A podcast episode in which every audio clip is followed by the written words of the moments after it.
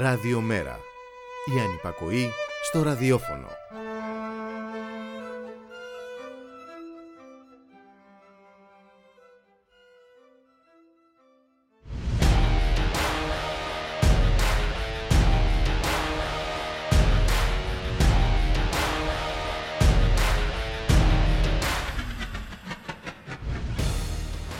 Άνθρωποι και τροκτικά. Τα έργα και τις ημέρες των τροκτικών τα βλέπουμε και τα ζούμε καθημερινά. Και είναι γερές ανάσες που μας βγάζουν από το βυθό της βαρβαρότητας στην επιφάνεια η πράξη ανθρωπιάς και αλληλεγγύης. Στα Κύθυρα κάτι και έτρεξαν να σώσουν τους κρεμασμένους στα βράχια ναυαγούς πρόσφυγες. Το γερανό του επιστράτευσε ο κύριος Μιχάλης Πρωτοψάλτης για να βοηθήσει τους απελπισμένους. Διασώθηκαν 82 άνθρωποι. Και να θυμηθούμε σήμερα, ακριβώς δύο χρόνια μετά, την ιστορική απόφαση καταδίκης της Χρυσής Αυγής ως εγκληματικής οργάνωσης, την ΕΣΑΗ επίκαιρη ερμηνεία του Μάνου Χατζηδάκη για το φασισμό. Ο φασισμός στις μέρες μας φανερώνεται με δύο μορφές. Ή προκλητικός με το πρόσχημα αντίδρασης σε πολιτικά ή κοινωνικά γεγονότα, ή παθητικός με στον οποίο κυριαρχεί ο φόβος για ό,τι συμβαίνει γύρω μας. Ανοχή και παθητικότητα λοιπόν. Και έτσι εδραιώνεται η πρόκληση με την ανοχή των πολλών. Και να μην ξεχνάμε ότι σε συνθήκες ανισότητας, εκμετάλλευσης και καταπίεσης όπως οι σημερινές είμαστε όλοι ενδυνάμει πρόσφυγες.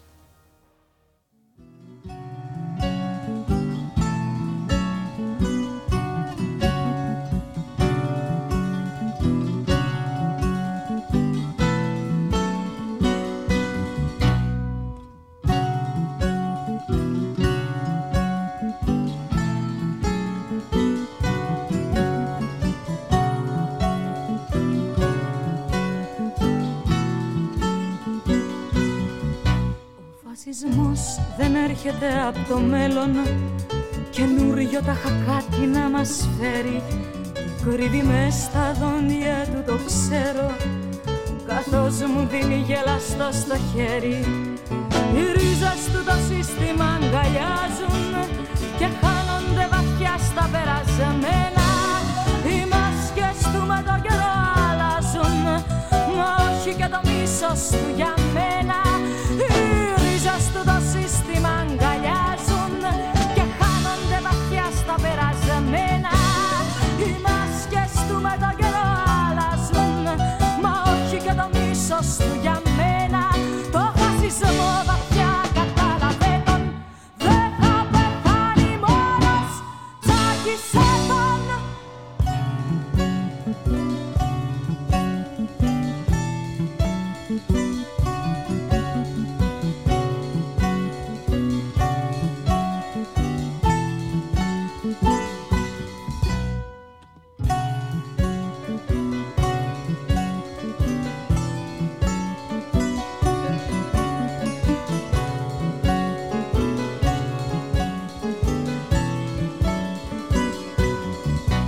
φασισμός δεν έρχεται από μέρος.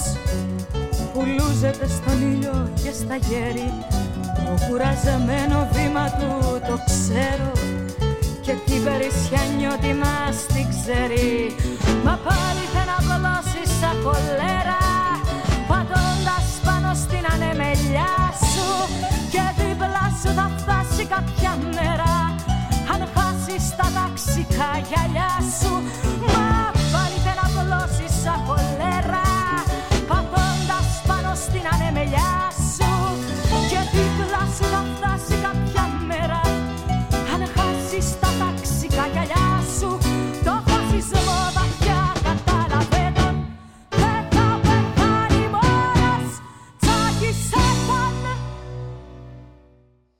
Μου είπαν ότι ο Παύλος ε, χτύπησε. Φτάσαμε στο νοσοκομείο, συγγενείς, κόσμος πολύς απ' έξω. Κατάλαβα ότι είχε γίνει κάτι πολύ κακό. Ο γιατρός μου έδωσε ένα χάπι, μου είπε ότι ο Παύλος δεν ζει, ότι τον δολοφόνησε η Χρυσή Αυγή. Τον ρώτησα αν έκαναν κάτι για να τον σώσουν. Μου είπε ότι δεν γινόταν τίποτα. Τα χτυπήματα ήταν επαγγελματικά. Ζήτησα να τον δω, τον είδα στο νεκροτομείο. Πήγα και τον είδα. Πήγα να τον ζεστάνω για να σηκωθεί. Δεν ήταν φοβισμένος, κοιμόταν. Δυστυχώς ήταν νεκρός και άρχισε ο εφιάλτης. με την κατάθεση της Μάγδας ε, Φίσας που συνεχίζεται άνοιξε σήμερα η διαδικασία της δίκης της ε, χρυσής Αυγής σε δεύτερο βαθμό αναζωπυρώνονται οι μνήμες να καλωσορίσουμε τον κύριο Σωτήρη Πουλικόγιαννη πρόεδρο του Συνδικάτου Μετάλλου Αττικής και ένα από τα θύματα της επίθεσης των Χρυσαυγητών κατά συνδικαλιστών του Πάμε στο Πέραμα. Καλώς σας μεσημέρι κύριε Πουλικόγιαννη. Καλό μεσημέρι και σε εσάς και στους η επίθεση αυτή εναντίον μελών του ΚΚΕ και της ΚΝΕ, να θυμηθούμε ότι έγινε λίγες μέρες πριν την δολοφονία του Παύλου Φίσα. Και βέβαια είχε προσθε... με αυτή την επίθεση είχε προσθεθεί άλλος ένας κρίκος σε μια μακρά λυσίδα γεγονότων που είχαν προηγηθεί, κύριε Πουλικόγιαννη. Και έχει σημασία να τα θυμόμαστε, ε, πιστεύω όλα αυτά, γιατί όσο παραμένουν οι συνθήκες που θρέφουν ε, φασίστες, πρέπει να παραμένουμε και εμείς σε εγρήγορση. Είναι σωστό αυτό που λέτε, το έχουμε πει και άλλες φορές και ε, το έχουμε επισημάνει. Ε, νομίζω και σε μια σειρά ε, μαρτυρίες στο πρώτο δικαστήριο ε, φάνηκε ότι δηλαδή ε, οι επιθέσεις ε, διαδέχονταν μία την άλλη, υπήρχε μια κλιμάκωση διαρκή. Υπήρχε μία, αν όχι στήριξη, σίγουρα ανοχή από το σύστημα σε αυτό το, ε, το φαινόμενο της ανόδου ας πούμε, των, των νεοναζί. Και είναι σίγουρο ότι αν δεν υπήρχε αυτή η ανοχή που εξυπηρετούσε, να μην τα ξαναπούμε τώρα και να αναζήσουμε πάρα πολλούς εκείνη την περίοδο, ε, σίγουρα δεν θα είχαμε φτάσει στη δολοφονία του Παύλου. Ο Παύλος σήμερα θα ζούσε. Έτσι είναι. Άρα και ότι υπήρχε, δηλαδή ότι το ένα φαινόμενο και αργά ή γρήγορα θα είχαμε τέτοια εξέλιξη. Φαινόταν αυτό. Το είχαμε επισημάνει και τότε πολύ. Και βέβαια ε, πρέπει να τα θυμόμαστε, να θυμόμαστε πόσο καιρό είχαν μείνει παρόμοιες ε, ε υποθέσεις ε, στα συρτάρια έτσι, ε, του Νίνη. Υπουργού Εξωτερικών του Νίκου Δένδια. Είχαν προηγηθεί πολλές επιθέσεις, δολοφονίες μεταναστών, προσφύγων, πολλά, πολλά. Επίσης να θυμίσουμε ότι όταν μετά τη δολοφονία του Παύλου ε, αναγκάστηκε η τότε πολιτική ηγεσία και μέσα από την καταγραφή του κόσμου και μια, ένα κύμα αντιδράσεων ε, που είχε ξεσηκωθεί τότε ε, και μαζεύτηκαν οι δικογραφίες για να φτάσουμε τελικά στο, στο δικαστήριο. Η δικιά μας υπόθεση ήταν, δεν τη περιέλαβε ο κ. Ζέντια. Έγινε παρέμβαση και κινητοποίηση στο Υπουργείο για να συμπεριληφθεί. Μάλιστα. Μίσο και αυτό. Ναι, ε... Και να θυμίσω ότι στην πρωτόδικη απόφαση ε, η δικιά μας ε, εξαιρέθηκε και δεν είναι στο εφετείο τώρα. Μάλιστα. Η δικιά σας εξαιρέθηκε με ποιο σκεπτικό, ε, κύριε Πουλικόγεννη.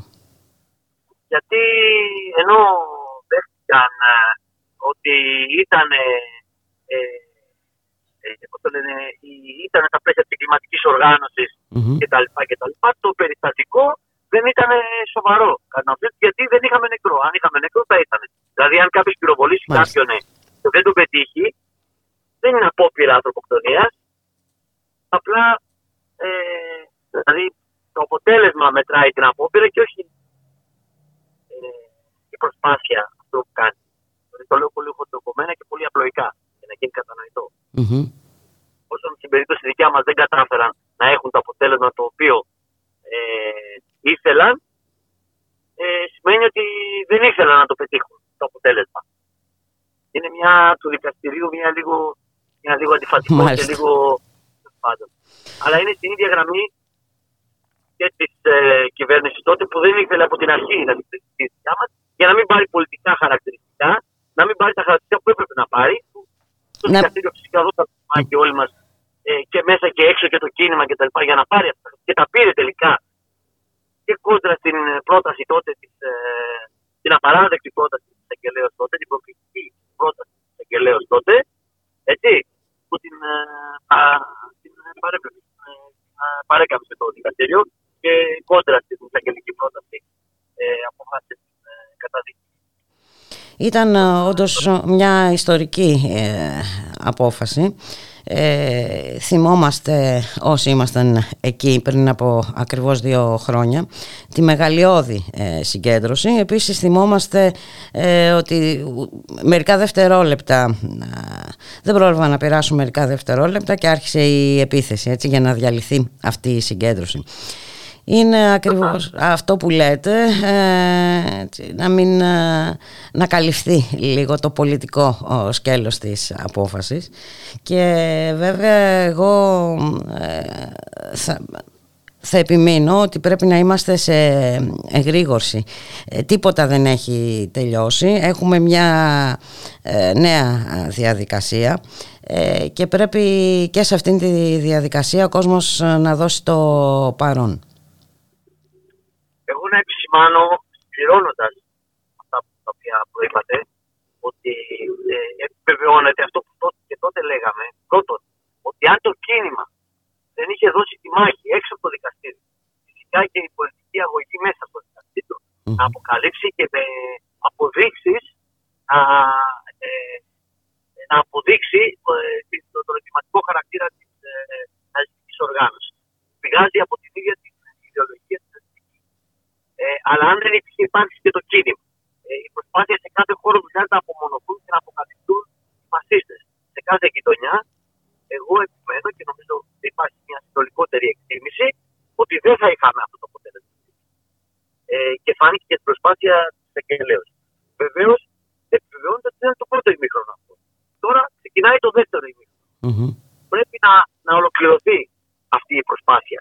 Και για να ολοκληρωθεί πρέπει να συνεχίσει να υπάρχει και ε, η κινηματική διαδικασία. Το ένα. Το, το δεύτερο είναι που λέγαμε και τότε, ακριβώ δύο μέρε πριν, ε, πανηγυρίζοντα και όλοι βεβαίω ε, το χαιρόμασταν έτσι, και το χαιρόμαστε ακόμα. Και θα, και θα συνεχίσουμε. Ε, Όμω λέγαμε να μην υπάρχει φυσικασμό. Με το φασισμό, είτε με τη μορφή είτε με άλλε μορφέ, εννοείται ότι δεν τελειώνουμε ακόμα και με την καταδίκη. Είναι μια καθημερινή προσπάθεια, ξαναλέω, σε κάθε χώρο δουλειά, σε κάθε, ε, σε κάθε γειτονιά ε, ενάντια στο φασισμό και πολύ περισσότερο όταν οι αιτήσει που τον γεννούν είναι εδώ. Και το σύστημα που τον γεννάει και τον κρατάει σε εφεδρεία, ταϊσμένο ε, ε, για να το χρησιμοποιήσει όποτε χρειαστεί, είναι εδώ. Είναι εδώ. Και το βλέπουμε γιατί αυτή ήταν τότε που το βλέπαμε ήταν τα μαντρόσκυλα των αφεντικών, όποιο σήκωνε κεφάλι, όποιο αντιδρούσε, όποιο ε, πήγαινε να ε, να, να ορθώσει ανάστημα και να οργανώσει μια αντίσταση ε, στα μνημονιακά τότε μέτρα και άλλα λαϊκά και εργατικά μέτρα, πέραν από την επίσημη καταστολή και το επίσημο κράτο, συναντούσε απέναντί του και όλου αυτού του μηχανισμού. Mm-hmm. Και αυτό επειδή έρχεται και παραλλαδική απεργία που πρέπει να έχει μεγάλη επιτυχία στι 9 του μήνα του Νοέμβρη. Του Νοέμβρη και ναι. επειδή οπότε και άλλοι αγώνε έρχεται δύσκολο χειμώνα, να έχουμε τα μάτια μα και τα αυτιά μα ανοιχτά και να είμαστε σε εγρήγορση. Και πιστεύω ότι είμαστε εγρήγορση πολύ περισσότερο από το, την περίοδο του 12-13 και βέβαια με πολύ πείρα, περισσότερη από ποτέ, αλλά και αποφασιστικότητα και ετοιμότητα να του αντιμετωπίσουμε. Με όλη αυτή την πείρα που έχουμε, ε, με τα παϊχαμένη αυτή η πείρα όλο αυτό το διαστήμα, έτσι. Εννοείται και πιστεύω ότι ε, γίνονται και ε, πράγματα που μας ανεβάζουν το ηθικό ε, κύριε Πουλικόγιαννη. Συγκεκριμένα αναφέρομαι στην ε, προσπάθεια των ανθρώπων εκεί στα Κύθυρα ε, να σώσουν τους, ο, τους ναυαγούς. Ε, ε, ευτυχώς πάντα υπάρχει και η απέναντι, η ανθρώπινη πλευρά, ε, κύριε Πουλικόγιαννη. Να σας... ναι, για πέστε μου. Όχι, ισχύει αυτό και βεβαίως είπατε ένα πολύ σημαντικό παράδειγμα, αλλά και άλλα παραδείγματα καθημερινά ε, με πρωτοβουλίες ε, σωματείων, ε, φορέων, συλλογικοτήτων. Το βλέπουμε. Ε, είδαμε, ε, ήταν πολύ σημαντικό στην προσπάθεια αυτή με τον νεοσύστατο αυτό σύλλογο. Πολύ σημαντική πρωτοβουλία. Ε, τον αντιφασιστικό, τον σύλλογο, τον Παύλο Φίσα, δηλαδή mm-hmm, από την οικογένεια του Παύλου και τι εκδηλώσει που γίνανε ότι τεράστια συμμετοχή και κυρίω το κομμάτι ε, των, των ιδεολογιών, των αντιλήψεων, των ε, επιχειρημάτων που πρέπει να ε, αξιοποιηθούν μέσα στην κοινωνία γιατί εκεί πρέπει όπου ριζώνει ο φασισμός συνασπισμό πρέπει να ξεριζώνεται. Με, με, με επιχειρηματολογία, με πρωτοβουλίες, με παραδείγματα, με στάσει ζωής ανθρώπων που δίνουν καθημερινά. Και να μην βρίσκει πουθενά έδαφος ε, όριμο να, να δράσει. Έτσι ακριβώς είναι κύριε Πουλικόγεννη. Να σας ευχαριστήσω πάρα πάρα πολύ για την συνομιλία. Να είσαστε καλά. Καλή συνέχεια να έχουμε όλοι.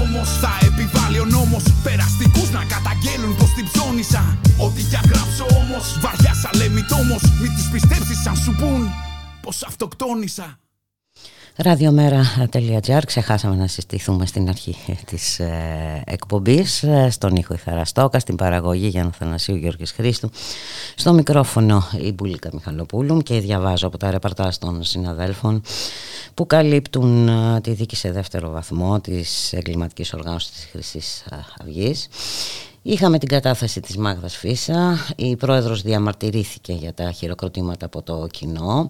Πλεύρης, αν υπήρχε τηλεοπτική κάλυψη δεν θα τα είχαμε αυτά. Φίσα, αν ήμασταν στο εξωτερικό δεν θα τολμούσατε να χαιρετήσετε ναζιστικά μέσα στην αίθουσα. Πλεύρης, την κοιτάει και χαιρετάει ναζιστικά γελώντας, διαμαρτυρίες από το κοινό, ένταση και διακοπή. Όλα αυτά μας δείχνουν ότι το κακό ε, είναι εδώ και πρέπει να είμαστε πάντα έτοιμοι να το αντιμετωπίσουμε. Πάμε όμως στην ε, Θεσσαλονίκη, έχουμε αγώνα των εργαζομένων, αγώνα εναντία ε, στις απολύσεις, στις σκληρές συνθήκες ε, εργασίας. Να καλωσορίσουμε τον κύριο Νίκο Τζανετή, γραμματέα του Σωματείου Εργατοϊπαλλήλων Μεταλλίων και Λατομείων Βορείου Ελλάδας. Καλό σας μεσημέρι κύριε Τζανετή. Καλό σας μεσημέρι, γεια σας. Ε, σήμερα έχουμε κινητοποίηση στην Θεσσαλονίκη στις 6.30 το απόγευμα. Έτσι για τις ε, απολύσεις στη Μαλαματίνα, στην Ελληνικός ε, Χρυσός ε, και στην Αλουμίλ. Ναι, ναι, πραγματοποιούμε μια, ένα κοινό συλλαλητήριο τα, τα σωματεία από αυτούς τους χώρους που στηρίζονται και από άλλα εργατικά σωματεία στη Θεσσαλονίκη για να διεκδικήσουμε τη λύση στα προβλήματά μας, την επαναπρόσληψη όλων των ε, συναδέλφων. Στην προκειμένη περίπτωση, εμείς για μας ζητάμε την ε, πρόσληψή μας από την Ελληνικός Μάλιστα. Και αξίζει νομίζω ε. τον κόπο να θυμηθούμε, έτσι. Ε, ναι. ε, ότι οι θέσεις εργασίας ε, έπαιξαν πολύ μεγάλο ρόλο στο παρελθόν για να προχωρήσει αυτό το έργο εκεί στις ε, Σκούριες. Λοιπόν, είδαμε λοιπόν ότι οι εργαζόμενοι είναι, χρησιμοποιούνται κατά το δοκούν, έτσι αλλά δυστυχώς ε, είναι αναλώσιμη. Και έχουμε από τη μια μεριά τους επιχειρηματικούς ομίλους να ενισχύονται με κρατικές επιδοτήσεις και διαγραφές ε, χρεών έτσι μετρώντας αυξήσεις στα κέρδη τους και από την άλλη οι εργαζόμενοι να μετρούν απολύσεις και μειώσεις μισθών. Έτσι κάπως δεν είναι τα πράγματα. Ναι, για να σας κάνω και μια σύντομη ε, ενημέρωση τι έχει Ε, πριν περίπου ένα μήνα μας ανακοίνωσε, γιατί δουλεύαμε σε εργολάβο στην Ελληνικό ο εργολάβος ότι έληξε τη σύμβαση έργου με την Ελληνικός Χρυσός, ήταν στη συμφωνία. Ε, και ότι μας απολύει εμάς ε, όλους. Ο Ελληνικός Χρυσός από την άλλη ανακοίνωσε ότι το έργο που κάναμε εμείς στον εργολάβο συνεχίζεται κανονικά, είναι ούτως ή άλλως η ανάπτυξη των στόχων, δεν είναι μια εργασία που τελείωσε και θα τη συνεχίσει ε, με τις δικές της ε, δυνάμεις όπως είπε. Γι' αυτό και εμείς αυτό που απαιτούμε και διεκδικούμε και θεωρούμε ότι είναι δίκαιο και το ελάχιστο όλοι οι εργαζόμενοι που εργαζόμασταν εκεί πέρα στον εργολάβο να απορροφηθούμε ε, στη μητρική εταιρεία, στην Ελληνικό Χρυσός που είναι και υπεύθυνη για την επένδυση. Για μια επένδυση που την ίδια μέρα που ανακοίνωσαν ότι πήραν έγκριση χρηματοδότηση από ελληνικές τράπεζες 680 εκατομμύρια. Την ίδια μέρα κιόλας έγινε αυτό. Την ίδια μέρα εμάς μας ανακοίνωσαν τις απολύσεις μας. Μάλιστα. Λεπτά που θα τα λεφτούμε αύριο μεθαύριο εμείς οι απολυμμένοι μαζί και με όλο τον υπόλοιπο ελληνικό λαό να τα πληρώσουμε. Για ποιο λόγο, για να, μας, για να, για να πληρώσουμε ουσιαστικά τις απολύσεις που μας κάνει ο ελληνικός χρυσός. Και δεν φτάνει αυτό. Δημοσιεύματα που δεν τα έχει διαψεύσει ούτε η εταιρεία ούτε η κυβέρνηση ε, κάνουν λόγο ότι έχουν κάνει αίτηση να πάρουν ε, χρηματοδότηση και από το Ταμείο Ανάκαμψης. Με πρόσχημα πάλι τις θέσεις εργασίας, οι οποίες θέσεις εργασίας, από ό,τι βλέπουμε, ξεκινάνε με απολύσεις. Και δεν είμαστε οι πρώτοι. Έχει ξεκινήσει αυτή η ιστορία από πέρυσι. Απολύθηκαν εργαζόμενοι από άλλη εργολαβική εταιρεία, την εταιρεία Τεχνοκυμική, από τα ελληνικά λατομεία. Και οι συνθήκες γενικότερα στους εργολάβους είναι αυτή η κατάσταση. Συνέχεια ο κόσμος ζει με την ανασφάλεια αν θα ανανεωθεί η σύμβαση έργου στον εργολάβο και αν μεθαύριο θα έχει δουλειά. Και ο ελληνικός χρυσός ε, παίζει την ανοίξερη σε όλη αυτή την κατάσταση και δεν δίνει καμία, καμία εγγύηση, καμία διασφάλιση των ε, θέσεων εργασίας. 3.000 νέες θέσεις εργασίας μας λέγανε, καλοπληρωμένες, ότι θα ζούσαμε όλα, όλοι εδώ πέρα με χρυσά κουτάλια. Και αυτό που βιώνουμε είναι απολύσεις, συνεχώς μείωμα των εργασιακών δικαιωμάτων όλων των μεταλλορύχων και από ό,τι διαπιστώνουμε έπεται και συνέχεια. Μάλιστα. Δεν πρόκειται να σταματήσει αυτό εδώ πέρα. Ο στόχος τους, όπως το έχουν πει και με τον ε, στρατηγικό δικό χάρτη που ανακοίνωσε η Ελληνικός πριν κάποιους μήνες, ότι στόχος είναι να μειωθεί το εργατικό κόστος και να αυξηθεί η παραγωγικότητα, να γίνουμε πιο ανταγωνιστικοί δηλαδή εργαζόμενοι, άρα δηλαδή να πέσουν και άλλα τα μεροκάματά μας. Να φτάσουμε στο σημείο να δουλεύουν οι εργαζόμενοι μέσα στο υπόγειο 350 μέτρα κάτω από την επιφάνεια της θάλασσας για 3,60. Όχι, αυτό δεν πρέπει να το αφήσετε να περάσει ε, και να μιλήσουμε και για τα μέτρα ασφάλειας που δεν εφαρμόζονται. Είχαμε το τραγικό συμβάν έτσι, του ανθρώπου που χάθηκε στα, σε μεταλλείο ε, είναι και αυτό το κομμάτι. Δηλαδή ε, για αυτούς μόνο τα κέρδη για το, όλους τους υπόλοιπους ανασφάλεια. Και θα πρέπει και οι εργαζόμενοι να ξαναδούν νομίζω ε, τα πράγματα από την αρχή. Αναφέρομαι σε όλα αυτά που είχαν συμβεί πριν από μερικά χρόνια στις σκουριές και να, δούμε, να δουν ότι δεν πρέπει να βλέπουν τα ζητήματα μονόπλευρα θα έλεγα κύριε Τζάνετη έτσι δεν είναι γιατί υπάρχουν και άλλα ναι. πολλά ε, ζητήματα όπως η προστασία του περιβάλλοντος, όπως ε, ε, άλλα επαγγέλματα που λόγω της δραστηριότητας αυτής ε, χάθηκαν ή κινδυνεύουν να χαθούν. Καταρχάς, να εκφράσουμε και εμείς εδώ από το βήμα για άλλη μια φορά που μας δίνεται. Τα συλληπιτήριά μας στην οικογένεια, στους συνδέλφους του αδικοχαμένου εργαζόμενου.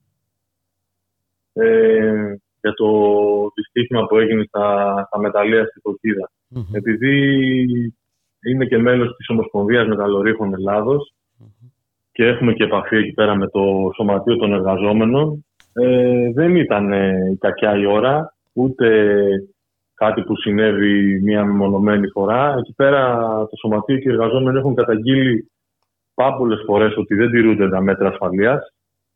Ε, χαρακτηριστικό παράδειγμα και αυτό που συνέβη. Υπήρχαν ε, τα αγκύρια εκεί πέρα που είναι μια μέθοδος υποστήριξης ήταν τοποθετημένα εδώ και 50 χρόνια. Η ΣΤΟΑ ψυχάλιζε. Είναι ένας όρος που ουσιαστικά το χρησιμοποιούμε εμείς στα μεταλλεία σαν είναι μια ένδειξη ότι υπάρχει εκεί πέρα πρόβλημα και πρέπει να ληφθούν μέτρα αποκατάστασης. Η εταιρεία δεν έκανε το παραμικρό. Ε, ακόμη, τι να σου πω, κόβονται κολόνες οι οποίες πρέπει να μένουν για την, για την υποστήριξη της ΤΟΑΣ και κόβονται οι κολόνες για να, για να βγει περισσότερη παραγωγή με αποτέλεσμα να συμβαίνουν αυτά τα πράγματα. Ε, Μάλιστα. Τα οποία είναι ελάχιστα, πρέπει να καταδικαστούν από όλους. Πρέπει όλοι να απαιτήσουμε να αποδοθούν να, και να αποδοθούν οι ευθύνες ε, να αποδοθούν οι ευθύνες κύριε Τζανετή. Και βέβαια να ληφθούν τα... Είχαμε δύστιχα θέματα ε, Αυτά τα περιστατικά μας θυμίζουν ε, άσχημες εικόνες που παρατρίχα γλιτώσανε εργαζόμενοι. Δηλαδή είναι αυτό που λέμε μια του κλέφτη, δύο του κλέφτη. Δυστυχώς την πληρώνουμε εμείς γιατί αυτό που είπαμε δεν είναι η κακιά η ώρα, είναι ότι είναι... κάποια στιγμή θα σπάσει τη στο ποδάρι του. Είναι θέμα χρόνου. Θέμα χρόνου. Όταν δεν. Θα βρεθεί κάποιος εργαζόμενος ε, να την πληρώσει. Σε όλο αυτό έχουν ευθύνη όλες οι κυβερνήσεις που έχουν απαξιώσει ε, το τμήμα της επιθεώρησης μεταλλίων. Mm-hmm. Εδώ για τη Βόρεια Ελλάδα, που το γνωρίζω πολύ καλά, υπάρχουν τέσσερις επιθεωρητές για όλη τη Βόρεια Ελλάδα δεν, δεν έρχονται ποτέ για έλεγχο. Όποιος έλεγχος γίνεται είναι τελείως τυπικός και δεν ε, δίνει έμφαση κιόλα στην εργοδοτική ευθύνη, αλλά μένει στο μόνο αν κάποιος εργαζόμενος εκείνη τη στιγμή ε, φοράει τα γυαλιά ασφαλείας του ή τα έχει βγάλει για να τα, για να τα σκουπίσει. Μάλιστα. Από τον υδρότα που μέσα στις στοές δουλεύουν μέσα στην κάπνα και στα καυσαέρια και και θολώνουν όλα αυτά ανά πάσα ώρα και στιγμή. Και αντί να δίνεται βαρύτητα στα ουσιαστικά μέτρα ασφαλείας, δίνεται βαρύτητα σε, σε θέματα, που, πιο μικρά σε θέματα που δεν έχουν ιδιαίτερη σημασία. Δηλαδή, δηλαδή να, να, να, σου πω το, να σου πω το χαρακτηριστικό. Έπεσε ο βράχος τώρα και καταπλακώθηκε εκεί πέρα ο συνάδελφος. Προφανώς ο συνάδελφος φορούσε κράνος. Το λέω αυτό γιατί ε, μας λένε ότι για τα μέσα ατομικής προστασίας. Συνάδελφος φορούσε κράνο. Αν δεν πάρεις μέτρα για να υποστηρίξεις να μην πέσεις στο Α, θα σε σώσεις το κράνος. Όλα το κράνος θα σε σώσει από μια πετρούλα που μπορεί να, από μια πετρούλα που μπορεί να πέσει. Αν δεν πάρεις μέτρα να υποστηρίξεις ε, τη γαλαρία, τι να σου κάνει το κράνος; Γι' αυτό, και, γι' αυτό και μιλάμε για εργοδοτικά εγκλήματα που η εργοδοσία, επειδή ακριβώς όλα αυτά απαιτούν επιπλέον κόστος ή ακόμα και επιπλέον ε, χρόνου που πρέπει να σπαταληθεί από την παραγωγή για τα μέτρα ασφαλείας και στο βωμό του να αυξήσουν τα κέρδη τους ρισκάρουν τις ζωές μας. Δυστυχώς έτσι είναι τα πράγματα. Έχουμε πολλά παραδείγματα ε, και όχι μόνο στα μεταλλεία, σε πολλούς χώρους δουλειάς. Ε, είναι τραγικός ο αριθμός των εργατικών δυστυχημάτων έτσι, από την αρχή του χρόνου. Ε, και όλα αυτά τα δυστυχήματα έχουν κοινό παρανομαστή. Αυτό που είπατε, ότι οι εργοδότες ε, επιδιώκουν αύξηση ε, του κέρδους αναδιαφορώντας για τις ανθρώπινες ζωές έχουν όμως και το αβαντάρισμα της ε, κυβέρνησης θα μου επιτρέψετε να πω κύριε Τζανετή έχουμε και ένα... Ναι, ακριβώς. Είναι μια κατάσταση που διαμορφώθηκε τώρα είναι μια κατάσταση που τη βιώνουμε χρόνια και χρόνια και η κατάσταση πάει και όλο προς το χειρότερο. Γι' αυτό και αυτό που λέμε ότι οι ίδιοι εργαζόμενοι πρέπει να το πάρουμε απόφαση ότι μόνο μέσα από τον αγώνα μας μπορούμε να φροντίσουμε και να διασφαλίσουμε ότι αυτός ο αδικοχαμένος συνάδελφος να είναι ο τελευταίος. Και αυτό επειδή δεν έχουν πιστοσύνη σε κανένα και σε τίποτα, μόνο εμείς μέσα από τα σωματεία μας, με την πάλη μας, μπορούμε να διασφαλίσουμε ε, το να μπαίνουμε και να βγαίνουμε ασφαλείς, από τις από τους χώρους δουλειάς, από τις στοές, από τα εργοστάσια, από οπουδήποτε. Ακριβώς, είναι φυσικά το χώρο εργασίας. Ε, βέβαια και ε, συνάμα αλληλεγγύη αγώνας και αλληλεγγύη ε, κύριε Τζανετή ε, και είναι σημαντικό ότι υπάρχει αυτή η κοινή ε, κινητοποίηση είναι σημαντικό το ότι συσπυρώνονται, ε, οργανώνονται οι εργαζόμενοι. Ακριβώς. Εμείς αυτό παλεύουμε για την ενότητα όλων των εργαζόμενων, γιατί έχουμε μπροστά μας, δυστυχώς από ό,τι βλέπουμε, σχεδιάζουν τα χειρότερα για μας. Οπότε, σε αυτό το σχέδιο, ουσιαστικά είναι τώρα ξεδιπλώνεται αυτό το αντεργατικό σχέδιο της ελληνικής χρυσός με αποκορύφωμα αυτή τη στιγμή τις απολύσεις. Οπότε εδώ πέρα πρέπει να δοθεί ενωμένη και συλλογική απάντηση και να δικαιωθεί το δίκαιο αίτημα των εργαζόμενων που νομίζω ότι είναι το, το ελάχιστο το να απορροφηθούμε για την εταιρεία που δουλεύαμε, που δουλεύαμε τόσα χρόνια. Δεν ζητάμε τίποτα λιγότερο, τίποτα περισσότερο. Και επίσης, επειδή πολλοί μηχανισμοί της εταιρείας βγαίνουν και μας λένε ότι ε, ζητάτε πολλά και δεν πρόκειται να γίνει. Μάλιστα. Ε, εμείς αυτό που έχουμε να πούμε ότι δεν ζητάμε, αυτό που είπα και πριν, ότι είναι το ελάχιστο αυτό το πράγμα που ζητάμε, το αυτονόητο, το να παραμείνουμε στο έργο που δουλεύαμε εφόσον η εργασία που κάναμε συνεχίζεται.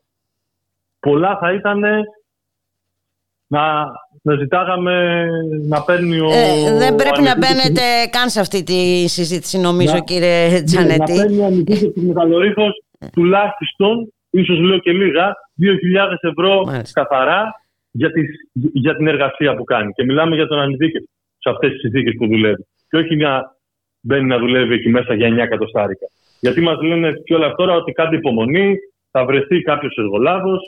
Να, Ομοιρία δηλαδή. Να παραμείνετε όμοιροι. Ναι. Μάλιστα. Να, να πάρει και κάτι, και κάτι θα γίνει.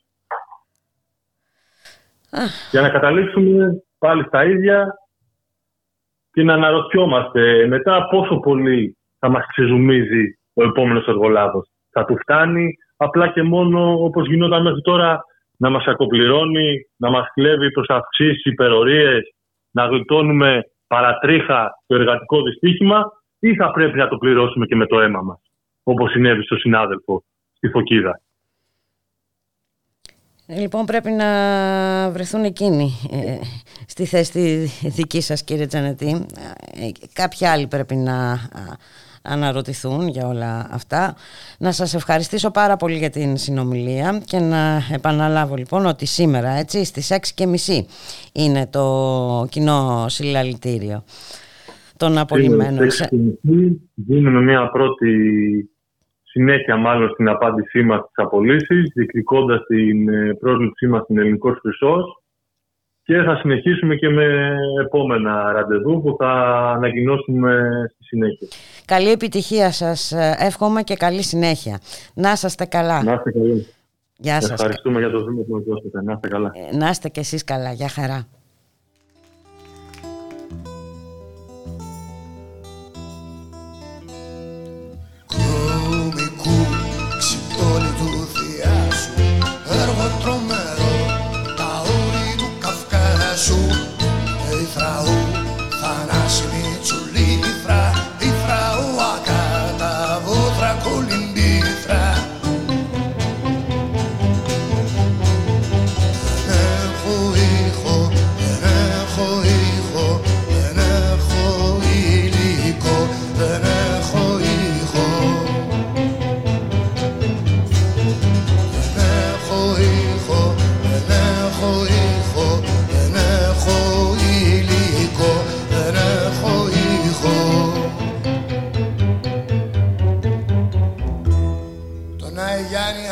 Άκουσα να ψάλει Ζω φτερωτό μου γδέρνει το κεφάλι.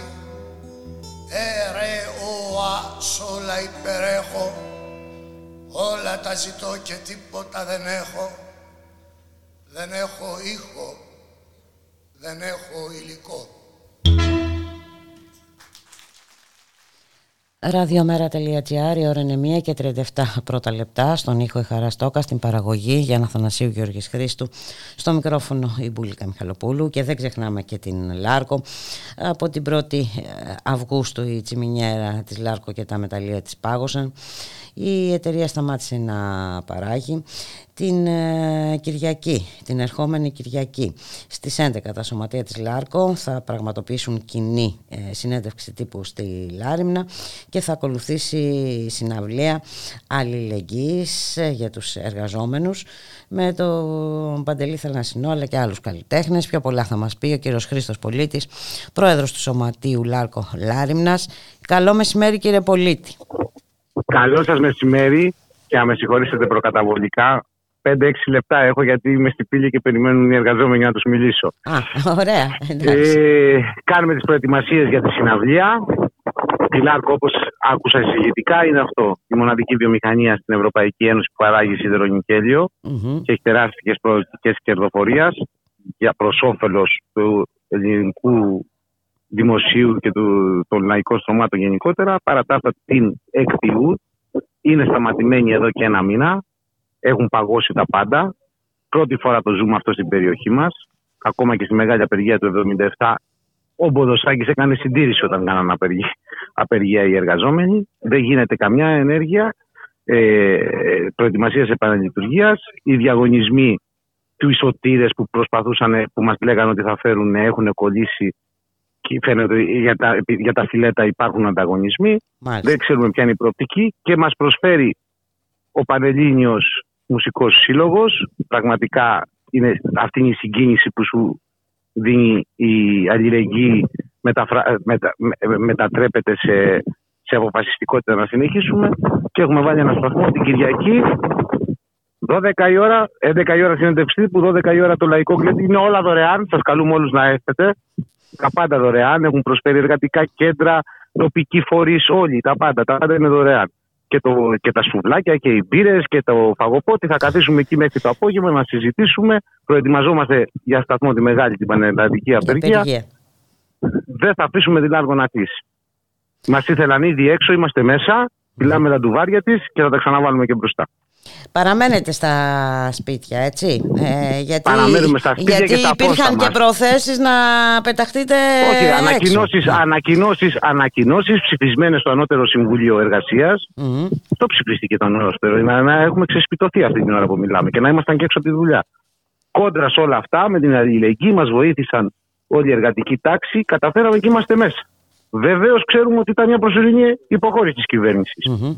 Είμαστε όμως ακόμα ζωντανοί και προετοιμαζόμαστε για την επόμενη σύγκρουση. Δεν θα βγούμε έξω, θα ξαναβάλουμε την πλάτο να λειτουργήσει.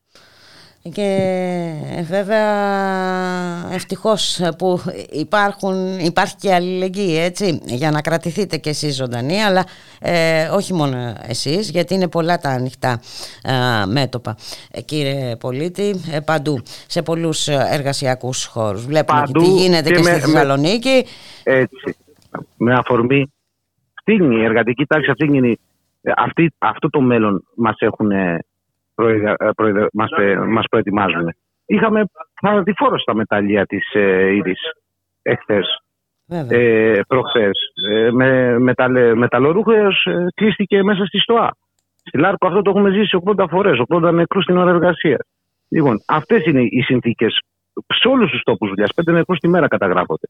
Έτσι, αυτές είναι οι συνθήκες και η, η, η, η ανταπόδοση δηλαδή της, εργα... της τιμής μας για αυτή τη δουλειά πια είναι να μην μπορούμε να τα βάλουμε πέρα από την ακρίβεια, ενέργεια, ε, ε, υγεία, παιδεία. Ε, δεν γίνεται άλλο. Ενιαίος αγώνας. Η Λάρκο δεν θα σωθεί μόνη της και μόνο με την αλληλεγγύη. Κάνουμε βήμα. Παίρνουμε πρωτοβουλίες εμείς για, για ενιαίο και συντονισμένο αγώνα.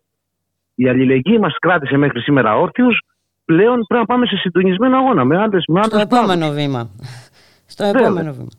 Τώρα, ε... Γνωριστήκαμε ναι. με αυτούς τους συναδέλφους. Είναι συγκινητικό που σε παίρνουν από την καβάλα 1200 χιλιόμετρα μακριά και, ενδιαφε... και, και ενδιαφερόμαστε και ενδιαφέρονται λες και γνωριζόμαστε. Πολλές φορές μιλάμε και με ανθρώπους που δεν έχουμε ούτε από κοντά βρεθεί. Είναι συγκινητικό, αλλά αυτό πρέπει τώρα να γίνει βήμα. Συντονισμός ε, ενιαίο πλαίσιο αγώνα. Μία είναι η πολιτική που μας τσακίζει. Δεν είναι πολλέ. Μία. Ακριβώς. Ακριβώς. Αυτό το βλέπουμε παντού ε, πια. Ε, κανείς δεν μπορεί να το προσπεράσει.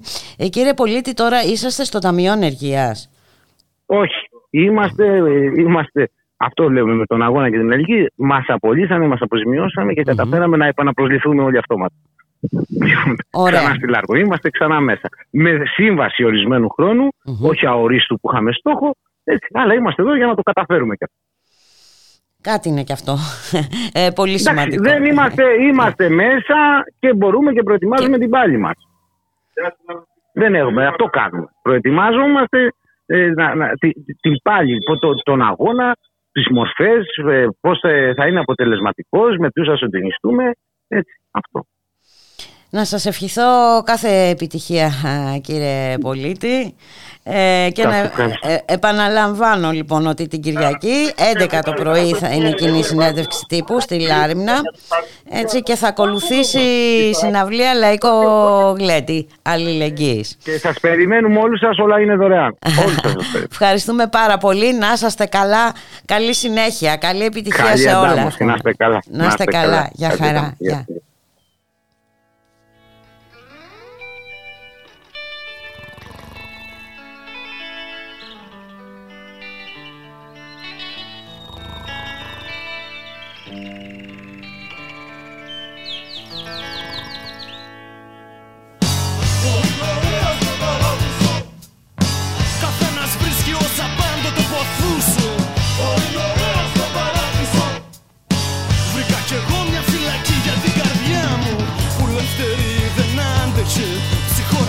παράδεισο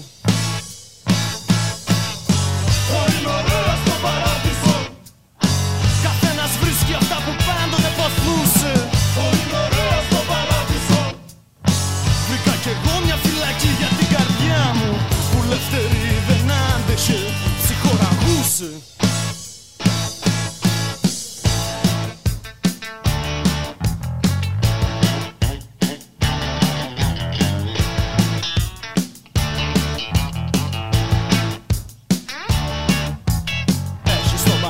ολοφόρους Έχεις τον παράδεισο ουρανό. Έχεις τον παράδεισο κορίτσια. Έχεις τον παράδεισο, έχεις τον παράδεισο αλκοόλ. Είναι το παράδεισο Καθένας βρίσκει όσα πάντοτε ποθούσε. Είναι ωραίος το παράδεισο Βρήκα κι εγώ μια φυλακή για την καρδιά μου Που λευτερή δεν άντεχε, ψυχοραγούσε.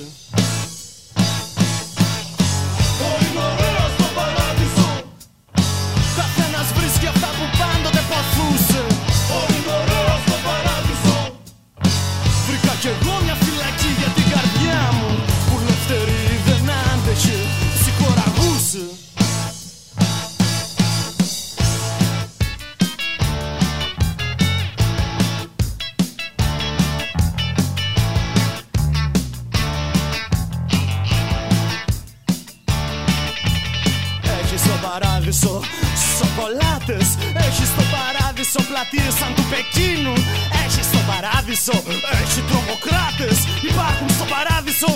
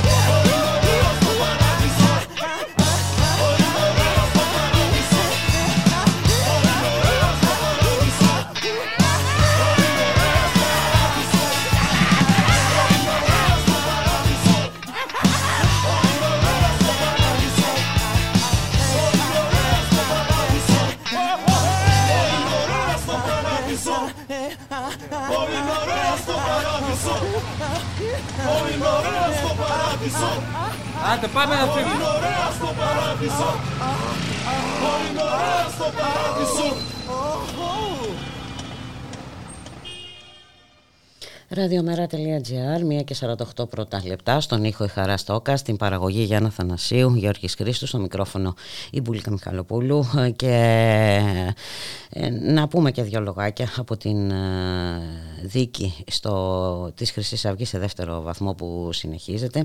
Είναι δεικτικά κάποια πράγματα που γίνονται μέσα στην αίθουσα. Η πρόεδρος υποβάθμισε την κατάθεση της Μάγδας Φίσα, ε, τη χαρακτήρισε μη αυτόπτη που έχει πει εκατό φορές τα ίδια και τα ίδια. Ο εισαγγελέας αμφισβήτησε ανοιχτά την κατηγορία της δολοφονίας και βέβαια είχαμε τον ναζιστικό χαιρετισμό ε, του δικηγόρου του λαγού, του Κλέβρη, γιατί για κύριο δεν μπορούμε να κάνουμε λόγο. Όλα αυτά μας δείχνουν λοιπόν ότι ο, ο φασισμός δεν είναι μια υπόθεση ε, που τελειώνει, είναι μια συνεχής ε, μάχη ε, που πρέπει να δίνεται καθημερινά και σε πολλά πεδία. Και πάμε να καλωσορίσουμε τώρα την κυρία Σάντι Γεωργουλέα, είναι μέλος του Διοικητικού Συμβουλίου του Σωματείου Μισθωτών Τεχνητών Έχουμε την κινητοποίηση σήμερα το απόγευμα στις 7 στην πλατεία Κλαθμόνος για ενέργεια, ρεύμα φτηνό για το λαό και για μέτρα κατά της ακρίβειας. Καλό σας μεσημέρι κυρία Γεωργουλέα. Καλό σας μεσημέρι και ευχαριστούμε για την πρόσκληση. Εμείς ευχαριστούμε που ανταποκριθήκατε. Ε, έκανα μια αναφορά νωρίτερα. Ε, στην... Εκεί ήμασταν όλοι, η το πρωί, είναι. Ναι. ε, και εκεί πρέπει να είμαστε και να είμαστε σε επιφυλακή. Ε, γιατί βλέπουμε τι γίνεται, μπορούμε να αντιληφθούμε ε, πώς παίζεται το παιχνίδι και βέβαια αυτό που γίνεται στις ζωές μας ε, αναφέρομαι βέβαια στην ακρίβεια ε, στο, στο, στη τιμή της ενέργειας που έχει φτάσει στα ύψη και τα λοιπά είναι και αυτές ε, μορφές ε, καταπίεσης ε, κυρία Γεωργουλέα και που μας ε, δημιουργούν πάρα πάρα πολλά προβλήματα και πρέπει να τις αντιμετωπίσουμε. Είναι παράλληλες διαδικασίες και αυτό ε, που γίνεται ε, σήμερα στο εφετείο και αυτό που θα γίνει το απόγευμα έτσι, και αυτό που γίνεται στην Θεσσαλονίκη που έχουμε κοινές κινητοποίησεις ενάντια στις απολύσεις εργαζομένων. Μιλάμε για παράλληλες πορείες και συμπυκνώνονται, αν μου επιτρέπετε, ένα σχόλιο και σε ένα σύνθημα και τώρα και πάντα και όπως 40 τη φτώχεια και τον φασισμό θα πολεμάμε για πάντα. Ε, νομίζω ότι αυτό που αναγνωρίσαμε εμείς κατά πλειοψηφία στο Σωματείο Μισθωτών Τεχνικών είναι ένα χρέος απέναντι στις εξαγγελίες. Στις εξαγγελίες που προδιαγράφουν την επιστροφή μας στο 42.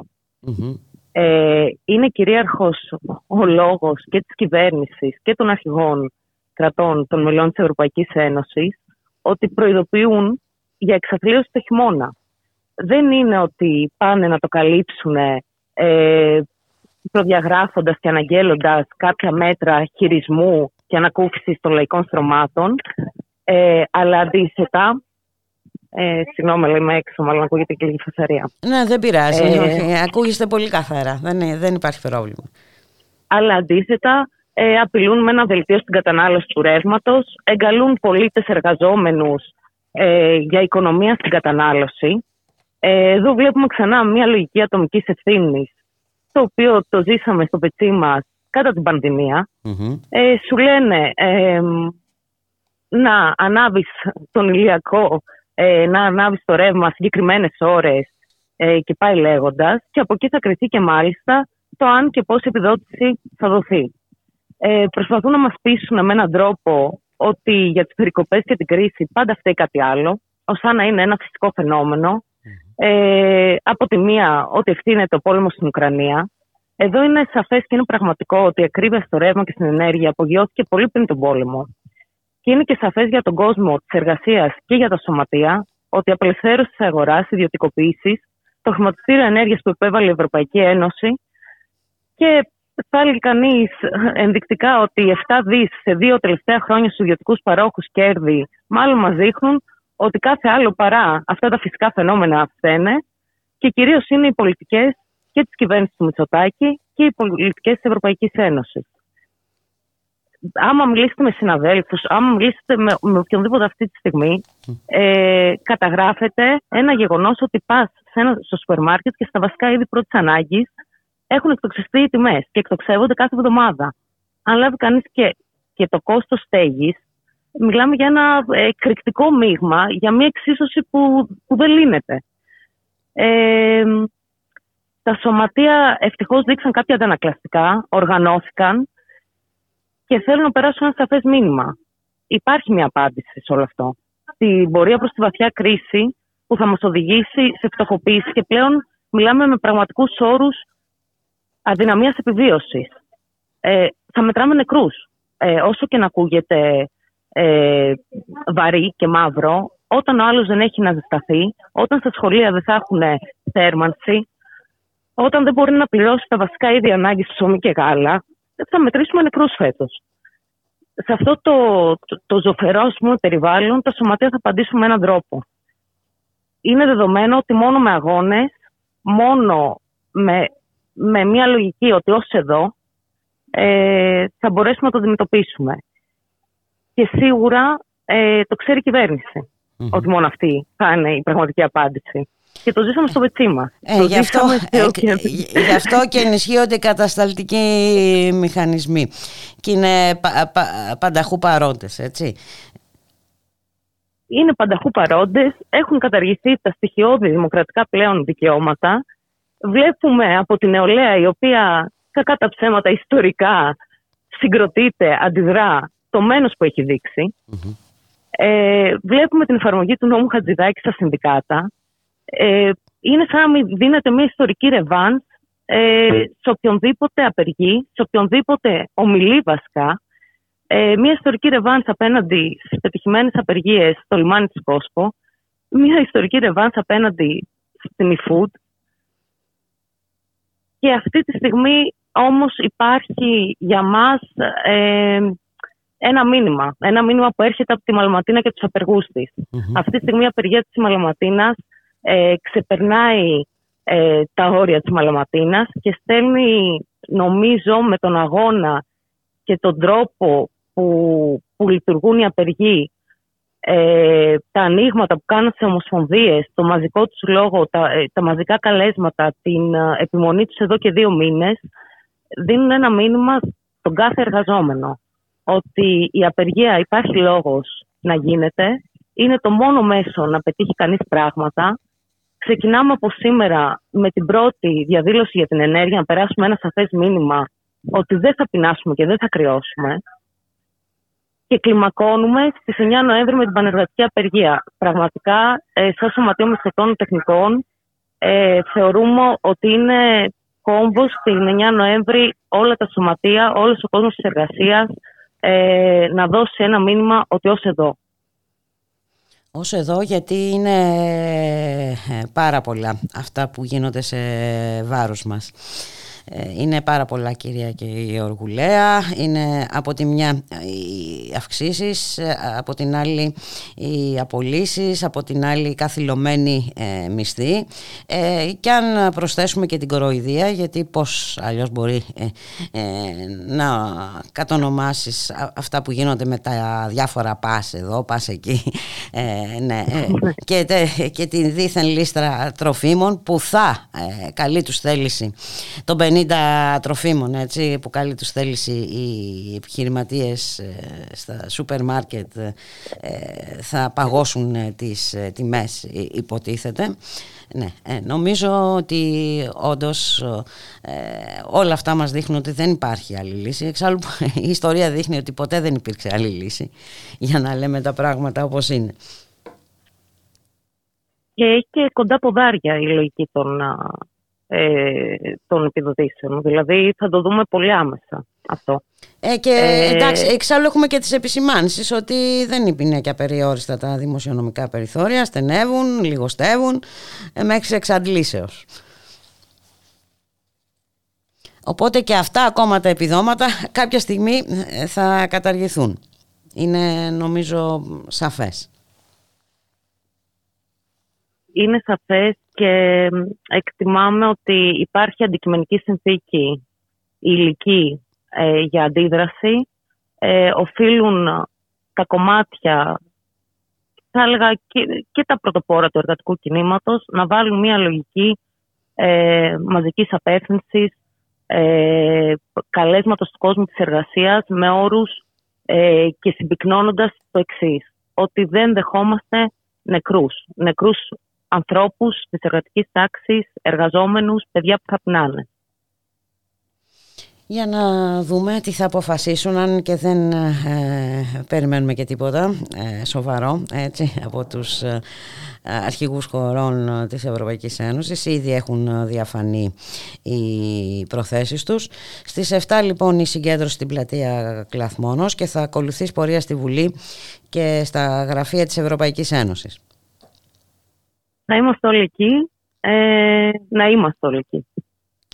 Και έχει σημασία να προσθέσουμε ένα ακόμη σύνθημα, έτσι, της, ε, ένα ακόμα σημείο ε, του καλέσματος για την σημερινή συγκέντρωση, το αίτημα για απεμπλοκή της χώρας ε, από τον πόλεμο τώρα. Ε, πραγματικά είναι νομίζω ένα πολύ κέριο αίτημα και, και αυτό, και αυτό κυρία Γιώργου Λέα. Να σας, να σας ευχαριστήσω πάρα πολύ. Ε, καλή επιτυχία, καλή συνέχεια και θα τα λέμε. Ε, γιατί πάντα υπάρχουν οι λόγοι. πολύ για την Υπάρχουν πάρα πολλοί λόγοι όντως. Καλή συνέχεια. Να είσαστε καλά. Γεια χαρά.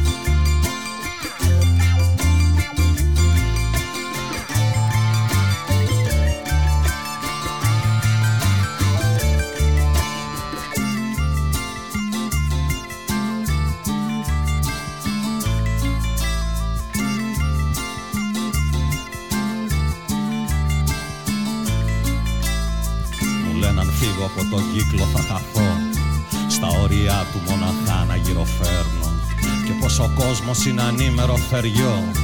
Που όταν δαγκώνει εγώ καλά είναι να σωπαίνω. Και όταν φοβούνται πως μπορεί να τρελαθώ Μου λένε να πάω κρυφά κάπου να κλάψω Και να θυμάμαι πως αυτό το σκηνικό Είμαι μικρός, πολύ μικρός για να τα αλλάξω. Μα εγώ με ένα άγριο περήφανο χορό Σαν αετός πάνω απ' τις λύπες θα πετάξω Σιγά μη κλάψω, σιγά μη φοβηθώ Σιγά μη κλάψω, σιγά μη φοβηθώ. Θα πάω να χτίσω μια φωλιά στον ουρανό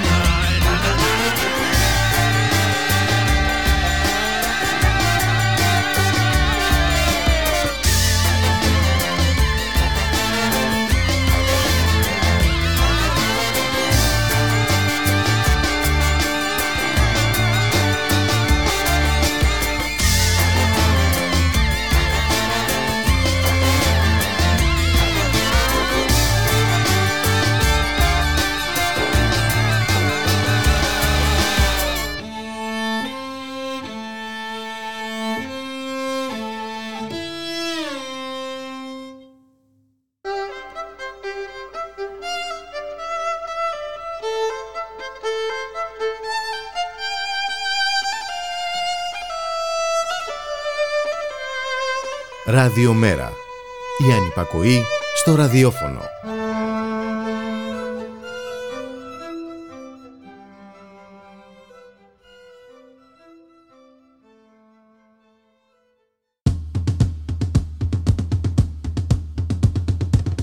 Με απευθείας ανάθεση. Το οικονομικό μαγαζίνο του Ράδιο Μέρα με τον Σάκη Ζαχάρου. Κάθε Παρασκευή 6 με 7 το απόγευμα.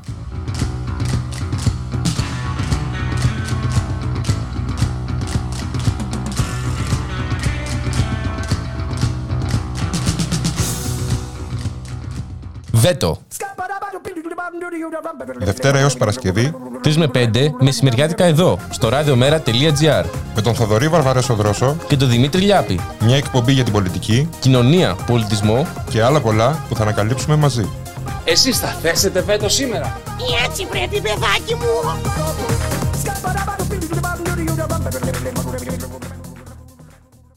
Δύο και 7 πρώτα λεπτά στον ήχο Χαρά Στόκα, στην παραγωγή Γιάννα Θανασίου Γιώργης Χρήστου, στο μικρόφωνο η Μπουλίκα Μιχαλοπούλου. και υπάρχουν και ευχάριστες αισιόδοξες ειδήσεις.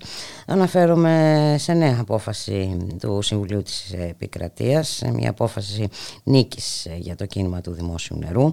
Να καλωσορίσουμε τον κύριο Κώστα Λιμπέρη, Γενικό Γραμματέα του Διοικητικού Συμβουλίου του Συλλόγου Επιστημονικού Προσωπικού ΕΙΔΑΠ. Καλό σας μεσημέρι κύριε Λιμπέρη. Καλό μεσημέρι, καλό μεσημέρι κυρία Μπούλικα για εσάς και τους αγορατές σας. Έχουμε λοιπόν μια σειρά αποφάσεων που δικαιώνουν τον αγώνα, έναν αυτονόητο αγώνα έτσι, για τα δημόσιο αγαθό του νερού. Ε, να δούμε τι ακριβώς, περί τίνος ακριβώς πρόκειται κύριε Λιμπέρη. Είναι η τρίτη ή η ναι, τέταρτη κατά σειρά απόφαση; Είναι η τρίτη τελεσίδικη απόφαση του ΣΤΕ και η τέταρτη εν αναμονή μίας ακόμα που έχει ε, θετική έκβαση στο επίπεδο του τμήματος και έχει παραπεμφθεί στην Ολομέλεια για την ε, οικία τιμολόγηση, την εμπορευματοποίηση του νερού δηλαδη η οποία και αυτή σε επίπεδο τμήματος έχει κερδιθεί, αλλά εκκρεμεί η τελεσίδικη απόφαση στην Ολομέλεια. Οπότε αυτή η χθεσινή, η προχθεσινή μάλλον απόφαση, είναι η τρίτη τελεσίδικη απόφαση του ΣΤΕ που στηρίζει το, το, τον κοινό, το, το χαρακτήρα του νερού ως κοινό αγαθό. Ε, και συγκεκριμένα είναι η απόφαση που ήρθε να ακυρώσει την ε, προσπάθεια δημιουργίας ε, ΣΔΙΤ, σύμπραξης δημοσίου ιδιωτικού τομέα, στο εξωτερικό υδροδοτικό σύστημα της Αττικής, ένα από τα μεγαλύτερα της Ευρώπης και ένα από τα πιο περίπλοκα, ε, όπου η κυβέρνηση επιχείρησε να ιδιωτικοποιήσει το εξωτερικό υδροδοτικό σύστημα ε, δια της πλαγίας εμέσως, ε, στείλοντας, εγκαθιστώντας ΣΔΙΤ ε, στο κομμάτι αυτό το ΣΤΕ ε, κάτω από τη λογική του κοινού αγαθού του ενιαίου χαρακτήρα του νερού από την πηγή ως τη βρύση. Ε, ακύρωσε το ΔΙΤ, από χθες δεν υπάρχει ΔΙΤ. Ε, τώρα θα δούμε από εδώ και πέρα πώς θα αντιδράσει ε, το Υπουργείο ναι, και η κυβέρνηση. Το θέμα ναι, ε, γιατί είχαμε και την... είδαμε πώς αντέδρασε και στην, σε προηγούμενη απόφαση του Συμβουλίου της Επικρατείας. Για να... απόφαση Φεβρουαρίου που διέτασε την έξοδο της ΕΙΔΑ, του νερού δηλαδή, από το υπερταμείο ακριβώς. Ναι. Και όπου με μια απαράδεκτη τροπολογία ενάντια στην, ε, στο πνεύμα και στο γράμμα πούμε, της απόφασης του ΣΤΕ ενάντια στην εκφρασμένη καθολική θέληση του ελληνικού λαού ότι το νερό πρέπει να παραμείνει υπό δημόσια ιδιοκτησία, ε, υπό δημοκρατικό έλεγχο, ε, υπό δημοκρατική διαχείριση και υπό κοινωνικό έλεγχο, ε, είπε ότι θα παραμείνει στο υπερδομείο. Ε, Κάνοντας ένα ε, νομοθετικό πραξικόπημα πούμε, στην πραγματικότητα το καλοκαίρι. Με αυτό τι γίνεται τώρα, ε, κύριε Λιμπέρη; Ε, αυτό έχουμε προσφύγει στην Επιτροπή Συμμόρφωσης τους ΣΤΕ. Είναι μια επιτροπή ε, στις περιπτώσεις που οι αποφάσεις του ΣΤΕ δεν ε, υλοποιούνται από τον από την κυβέρνηση εν προκειμενου Ε, υπάρχει μια επιτροπή η οποία παίρνει κάποια μέτρα, κάποια, έχει δικαίωμα να προσφύγεις για να απαιτήσει την ε, υλοποίηση της απόφασης. Τη συμμόρφωση με την απόφαση. Μάλιστα. Ακριβώς, τη συμμόρφωση. Έχουμε προσφύγει λοιπόν στην Επιτροπή Μη Συμμόρφωσης του ΣΕ και αναμένουμε την ε, απόφαση της Επιτροπής εντός των επόμενων δύο-τριών μηνών λογικά. Μάλιστα. Ε, έχουμε βάσιμες μπορούμε να είμαστε βάσιμα αισιόδοξοι ε, ότι θα έχουμε θετική έκβαση μετά και την ε, προχθεσινή απόφαση που ακυρώνει ακόμα και το, και το ΣΔΙΤ όπως είπατε Κοιτάξτε να δείτε, ναι σωστά ε, κοιτάξτε να δείτε, η αλήθεια είναι ότι το ΣΤΕ στο θέμα του νερού, του κοινού αγαθού του νερού ε, έχει απλώσει με πληθώρα αποφάσεων τελικά, ας πούμε, όλη αυτή τη δεκαετία, την, τη δύσκολη δεκαετία για τα κοινά αγαθά στην Ελλάδα, ε, ένα πέπλο προστασίας απέναντι στην ιδιωτικοποίηση κάθε Είναι, είναι εκπληκτικό και αυτό. Δηλαδή, η πρώτη απόφαση του ΣΤΕ έλεγε να, ότι απαγορεύεται η εκχώρηση του 50% συνένα των ε, μετοχών στην αγορά και διέταξε την έξοδο του ΤΑΙΠΕΔ. Η δεύτερη απόφαση είπε ότι το υπερταμείο δεν συνάδει με το χαρακτήρα ε, του, του, του, να προσφέρονται ας πούμε, υπηρεσίες ε, ε, κοινού αγαθού μέσω του υπερταμείου και διέταξε την έξοδο του νερού, των εταιριών νερού από το υπερταμείο. Η απόφαση, η τρίτη, αυτή που η προχθεσινή, ουσιαστικά είναι μια απόφαση ενάντια στην εργολαβοποίηση της λειτουργίας και της διαχείρισης του δικτύου του εξωτερικού υδροδοτικού δικτύου, αλλά και του δικτύου γενικά, για το το αντιμετωπίζει ενιαία. Μάλιστα. Λοιπόν, και η εναναμονή απόφαση είναι μια απόφαση που σε επίπεδο τμήματος έκρινε ότι δεν μπορεί να εμπορευματοποιηθεί περαιτέρω το νερό. Σώζοντας σε μεγάλο βαθμό τις τιμές του νερού, του αγροτικού και του αστικού, αλλά κυρίως του αγροτικού νερού. Ε, αυτά έχουν συνέπειες ε, στην ε, ελληνική κοινωνία και στα θέματα διαχείρισης του νερού, τις οποίες επειδή τα θεωρούμε δεδομένα, δεν τα αντιλαμβανόμαστε. Φανταστείτε δηλαδή ότι αν δεν υπήρχε αυτός ο αγώνας, αυτό το κίνημα που αναπτύχθηκε όλη αυτή τη δεκαετία και τα πρακτικά νομικά αποτελέσματα που ήρθαν μέσω των αποφάσεων του ΣΤΕ, θα μιλάγαμε για τιμολόγια και για πρόσβαση στο νερό αντίστοιχη με το ρεύμα. Αντίστοιχη με όλα τα υπόλοιπα κοινά αγαθά τα οποία ιδιωτικοποιήθηκαν πλήρως. Αυτή ήταν η πρόθεση και ακόμα είναι η πρόθεση και παραμένει, Και παραμένει αυτή η πρόθεση. Και παραμένει. Αυτό ακριβώς, ακριβώς. Ωστόσο έγινε κατορθωτό μέσω της ανάπτυξης αυτού του, ε, του κινήματος νερού την τελευταία δεκαετία στην Ελλάδα να το σώσουμε. Είναι το μοναδικό κοινό αγαθό που διασώθηκε. Και θα ήθελα να, έτσι, να πάρω και το, το, το θάρρος ας πούμε, και το, το βήμα που μας προσφέρετε και να πω ότι το ίδιο πράγμα πρέπει να γίνει με το σύνολο των κοινών αγαθών. Είναι επιτακτικό να αποεμπορευματοποιηθούν και να αποϊδιωτικοποιηθούν το σύνολο των κοινών αγαθών, αν θέλουμε η ελληνική κοινωνία και ειδικά τα χαμηλότερα στρώματα να έχουν μια αξιοπρεπή ζωή το αμέσω επόμενο διάστημα. Ναι, ε, πραγματικά έχετε απόλυτο δίκιο, γιατί βλέπουμε πάρα πολύ καλά τι γίνεται με την ενέργεια. Το βλέπω, είναι, είναι εξωφρενικό ας πούμε και ε, πώς, να το πω, παράδειγμα, ε, όχι μόνο η ενέργεια, ε, δείτε τι έγινε με την Αττική Οδό, να σας ξαναθυμίσω. Yeah. Δείτε τι έγινε με τις μεταφορες με, τα, με τα τιμολόγια πούμε, των, ε, των τρένων, των ε, λεωφορείων.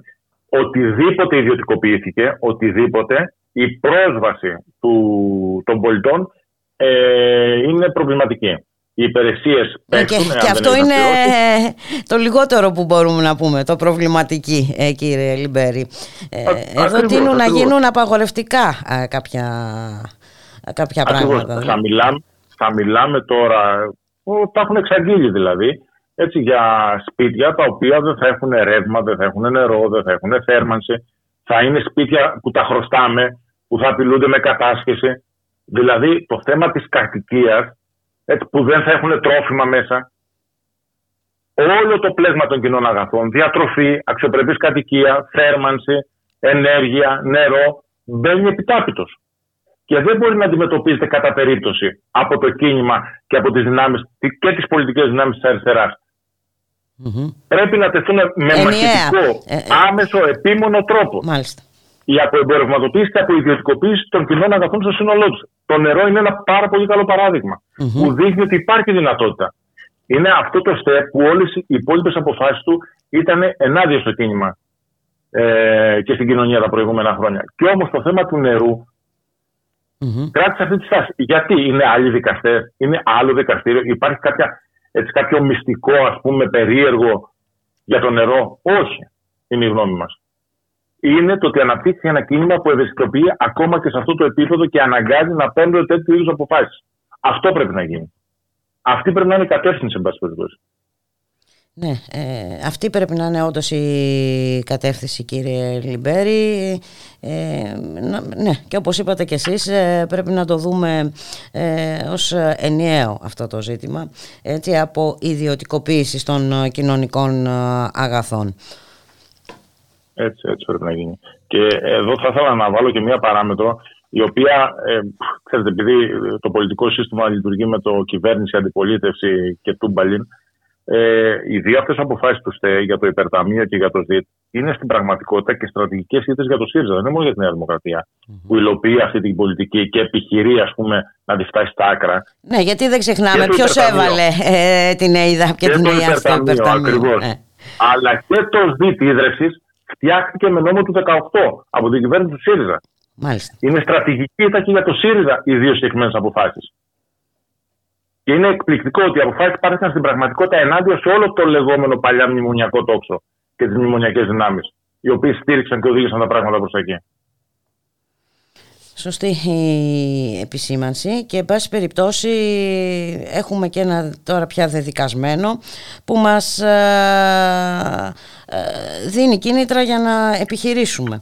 Ε, είναι μια διευκόλυνση, είναι ένα όπλο στη φαρέτρα μας, είναι μια συμμαχία, είναι ένα νομικό πέπλο προστασίας, είναι διάφορα πράγματα τα οποία μπορούμε να τα αξιοποιήσουμε και να συνεχίσουμε έτσι και πολιτικά, γιατί πρέπει να υπάρξει και πολιτικό πέπλο προστασίας των κοινών αγαθών, στην κατεύθυνση που λέγαμε πιο πριν.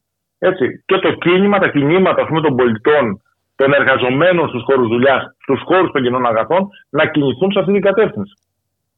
Δηλαδή, δείτε ότι το θέμα πούμε, του ρεύματος, για παράδειγμα. Το θέμα του ρεύματος, αν θέλουμε να είμαστε απολύτως ειλικρινείς στην πραγματικότητα, έτσι όπως είναι η σύγχρονη ζωή, είναι πιο σημαντικό από το νερό. Γιατί ναι, μένουμε το νερό, χωρίς το νερό δεν ζούμε, αλλά χωρίς ρεύμα δεν έχουμε ούτε νερό. Σωστά. Και δεν έχουμε και άλλα πράγματα χωρίς ρεύμα. Δεν έχει αναπτυχθεί όμως ένα κίνημα ρεύματος, αντίστοιχο με το κίνημα του νερού, που να επιβαλλει να μην αυξηθούν οι τιμές, να έχει διαφορετική έτσι, πορεία, ιδιωτικοποίηση, ας πούμε, τη ΔΕΗ κτλ. Αυτό είναι το κρίσιμο θέμα, τουλάχιστον στη δική μου αντίληψη. Μάλιστα.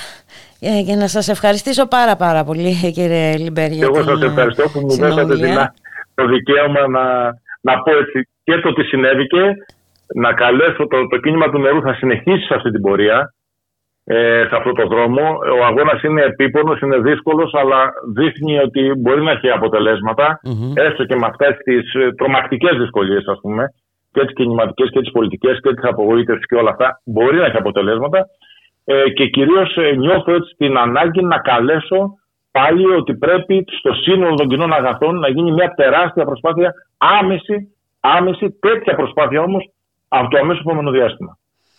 Να σας ευχαριστήσω πάρα πάρα πολύ. Να είσαστε καλά κύριε Λιμπέρη. Καλή συνέχεια. Για χαρά.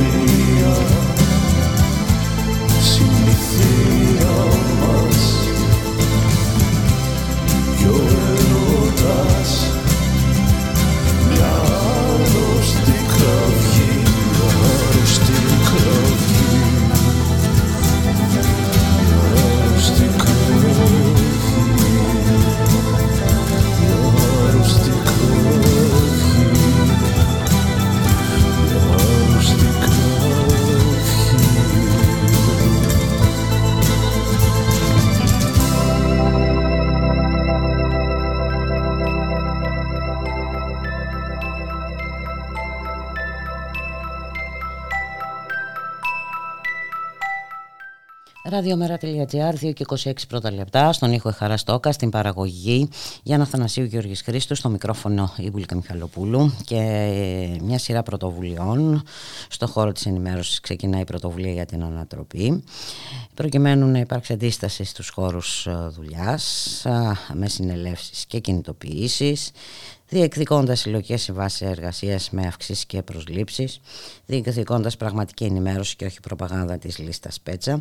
Σήμερα λοιπόν στις 6.30 ε, πραγματοποιείται εκδήλωση συζήτηση στην ΕΣΥΑ, στον τρίτο όροφο, ε, με ομιλητές της Σοφία Τσάλα, δημοσιογράφο του ΑΛΦΑ και μέλος του Μικτού Συμβουλίου της ΕΣΥΑ, ε, τον Εκτάριο Δαργάκη, δημοσιογράφος στο NGR και αυτός μέλος του Μικτού Συμβουλίου της ΕΣΥΑ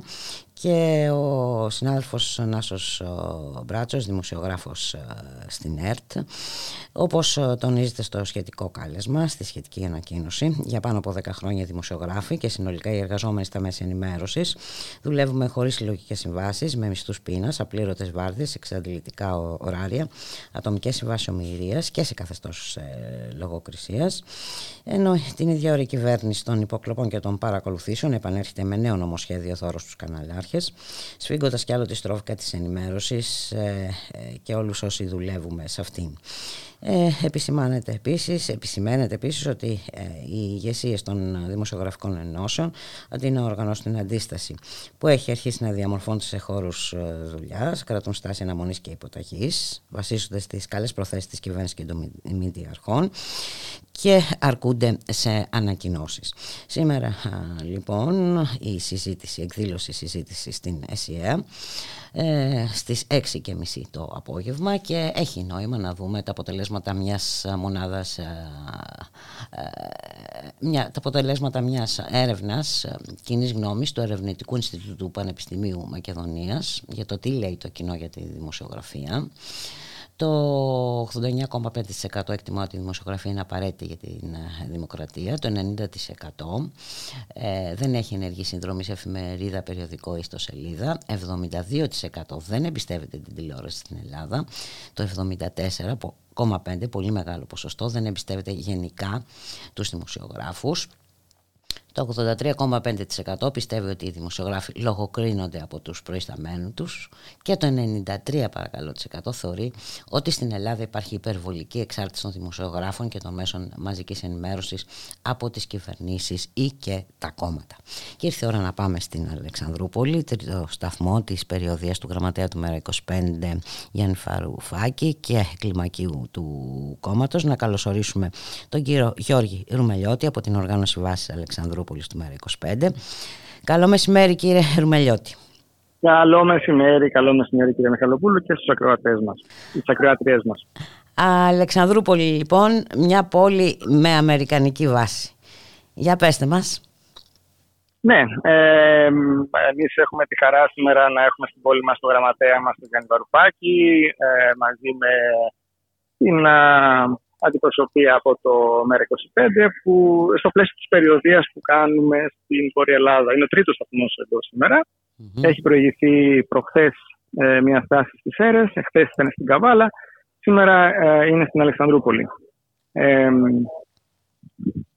υπάρχει ένα πρόγραμμα επαφών εδώ με φορείς και ε, πολίτες της ε, εργαζόμενης της πόλης Ήδη προηγήθηκε η συνάντηση στο νοσοκομείο με εκπροσώπους των ε, εργαζομένων ε, και του νοσηλευτικού, του ιατρικού προσωπικού, ε, οι οποίοι έθεσαν τα δικά τους θέματα. Τα οποία ε, φαντάζομαι ότι είναι κοινά με τα προβλήματα όλων των εργαζομένων στα νοσοκομεία της χώρας. Ακριβώς. Και επειδή προηγήθηκε η συνάντηση στο νοσοκομείο Σερών προχθές, διαπιστώθηκε για μια ακόμη φορά ότι τα προβλήματα ε, στα νοσοκομεία και στο σύστημα υγείας γενικότερα είναι κοινά ε, με σημαντικότερο όλων βέβαια τη συρρήκνωση των, των, της δημόσιας υγείας ε, και την απαξίωσή της μέσα από τις πολιτικές των τελευταίων ετών. Ε, ε, στη συνέχεια... Ναι. ναι. Όχι, όχι, πέστε μας. Ναι, ναι. Στη συνέχεια ε, υπήρξε μια συνάντηση με εκπροσώπους των αλλιέων εδώ της περιοχής, στον παράκτη των Ελιαίων, οι οποίοι εξέφρασαν και εκείνοι τα ε, προβλήματα που αντιμετωπίζουν εδώ καθημερινά στη δουλειά τους. Ε, τα οποία είναι πια, κύριε Τα οποία είναι, ναι, τα οποία είναι προβλήματα ε, με, έχουν και γενικά το επάγγελμά τους είναι και αυτό έτσι, αρκετά απαξιωμένο και δεν είναι τόσο ανταγωνιστική η αλληλεία πλέον. Ε, οι άνθρωποι προβληματίζονται αν θα μείνουν στο επάγγελμα ε, γιατί είναι ασύμφορο οικονομικά. Ε, και έχουν και έναν άνισο θα έλεγα ανταγωνισμό από τη γείτονα χώρα, από την Τουρκία η οποία έχει άλλους κανόνες αλληλείας και ουσιαστικά ψαρεύουν στην ίδια θάλασσα με άλλους κανόνες, όχι, όχι με τους ίδιους κανόνες και αυτό δημιουργεί έτσι έναν άνισο ανταγωνισμό που δημιουργεί πρόβλημα εδώ στην περιοχή. Ε, τώρα, επειδή αναφέρατε και το ΝΑΤΟ ε, και επειδή έχει να κάνει και με την διαχείριση του λιμανιού όλο αυτό, ε, βλέπουμε ότι δεν έχει επέλθει καμία, κανένα όφελος ε, στην τοπική κοινωνία, ε, στην τοπική κοινωνία στους εργαζόμενους, ε, οι οποίοι εξακολουθούν να έχουν τα ίδια προβλήματα και περισσότερα. Ε, ε, εδώ έχετε να προσθεθεί ναι. και έχετε να προσθεθούν και οι κίνδυνοι έτσι, από την ε, παρουσία μια τέτοιας βάσης στην πόλη. Ναι, κίνδυνοι γενικότερα σε όλα τα επίπεδα. Γι' αυτό είναι και φαντάζομαι, γιατί δεν είναι μόνο εργασιακή κίνδυνη, αλλά και κοινωνική και εθνική, θα έλεγα εγώ, πρόσθετα. Ναι. Ε, μπορεί για κάποιους στο ΝΑΤΟ να είναι ένα πλεονέκτημα για την περιοχή, εμείς θεωρούμε ότι τα μειονεκτήματα είναι πολύ περισσότερα από οποιοδήποτε τυχόν πλεονεκτήματα που μπορούσε να έχει. Οι, ε, οι κάτοικοι πώς το αντιμετωπίζουν. Οι κάτοικοι το αντιμετωπίζουν. Ναι, Γιατί πιθανόν ε, ενδεχομένως κάποιοι να θεωρούν ότι η παρουσία εκεί της βάσης ε, είναι και πηγή εσόδων για την πόλη. Ναι, ε, υπάρχει ε, αυτή η εντύπωση, ε, κατά τη γνώμη μου είναι ασφαλμένη εντύπωση και ε, κατά τη γνώμη αρκετού κόσμου εδώ στην περιοχή, διότι η, α, οι βάσεις στο ΝΑΤΟ, όπως ξέρουμε και από άλλες περιοχές, τροφοδοτούνται και συναλλάσσονται με δικές τους επιχειρήσεις περισσότερο. έχουν τις δικές προμήθειες και ελάχιστα έσοδα αφήνουν στην τοπική κοινωνία. Μάλιστα.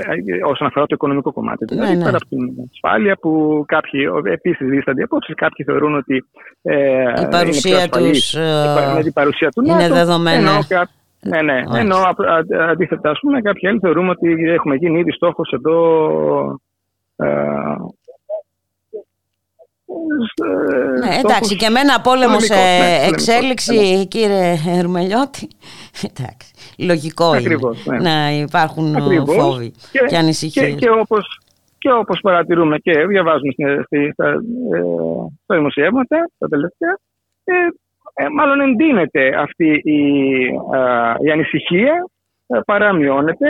Έχουμε δει τις δηλώσεις του Ερντογάν πρόσφατα ότι απειλεί ότι θα έρθει και ένα βράδυ Μπορεί να έρθει και ένα βράδυ, λέει, να μας... Ε, να μας κάνει επίσκεψη το βράδυ, μάλιστα. Ναι, ναι. ναι. Ε, έχει, έχει το, δηλαδή την άνεση και το, και το, και το θράσος, θα έλεγα, παρότι είναι ε, μέλος του ΝΑΤΟ. Παρότι έχουμε το ΝΑΤΟ εδώ στην περιοχή μας, να, τα, να βγαίνει και να κάνει αυτές τις δηλώσεις. Άρα λοιπόν, καμιά ασφάλεια επιπλέον δεν μας παρέχει το ΝΑΤΟ, ίσα ίσα να που δίνει το βήμα στον Ερντογάν να γίνει ακόμη πιο επιθετικός. Ε, να σας πω και για τη συνέχεια του προγράμματος. θα ολοκληρωθεί το απόγευμα με μια συνάντηση με τοπικούς φορείς, οργανώσεις και κινήματα εδώ της περιοχής σχετικά με το περιβάλλον. Εδώ στην περιοχή μας έχουμε, ε, έχουμε την, από καιρό την επιδίωξη εδώ μεγάλων εταιριών ε, εξόρυξης χρυσού να ε, εκμεταλλευτούν τα κοιτάσματα χρυσού που έχει η περιοχή η τοπική κοινωνία είναι αντίθετη. Ε, και Υπάρχει και το παράδειγμα της Χαλκιδικής εξάλλου. Ακριβώς, ε. ε αλλά ο αγώνας πρέπει να είναι διαρκής και συνεχής γιατί ε, με την πρώτη ευκαιρία προσπαθούν να βρουν έναν τρόπο να, ε, να υλοποιήσουν τα σχέδιά τους. Ε, ένα πρόβλημα λοιπόν είναι αυτό. Ε, θα συζητήσουμε επίσης για το υγροποιημένο φυσικό αέριο που ε, πρόκειται να ξεκινήσει να έρχεται εδώ στην περιοχή μας. Ήδη γίνονται οι τελευταίες ε, εγκαταστάσεις που χρειάζονται για να το παραλαμβάνουν εδώ. Ε, με ό,τι προβλήματα αυτό μπορεί να έχει. Ε, τα συζητάμε όλα, είμαστε σε επαγρύπνηση μαζί με τους ε, περιβαλλοντικούς φορείς. Ε, να ρωτήσω κάτι κύριε Ρουμελιώτη. Ναι. Ε, ναι, Αυτό ο χώρος που ετοιμάζεται για το ικροποιημένο φυσικό αέριο, το LNG, το περιβοητο είναι κοντά ναι. στην πόλη, είναι μέσα στην... Πού, πού ακριβώς... είναι, ναι, είναι έξω από την πόλη και η, ο χώρος όπου θα γίνεται η, απο, η, η των, των φορτηγών πλοίων ε, λένε ότι θα είναι ε, με, ε, σε μια απόσταση α, τέτοια μέσα στη θάλασσα ώστε να μην υπάρχει οπτική επαφή και α, αλλίωση έτσι, του, του περιβάλλοντος εδώ της περιοχής. Θα είναι κάτι Καλά. που θα είναι πιο, πιο βαθιά. Αλλά ακόμα αυτά δεν τα έχουμε δει, τώρα τα στείλουν. Ε, ναι. Οπότε χρειάζεται να είσαστε σε επιφυλακή.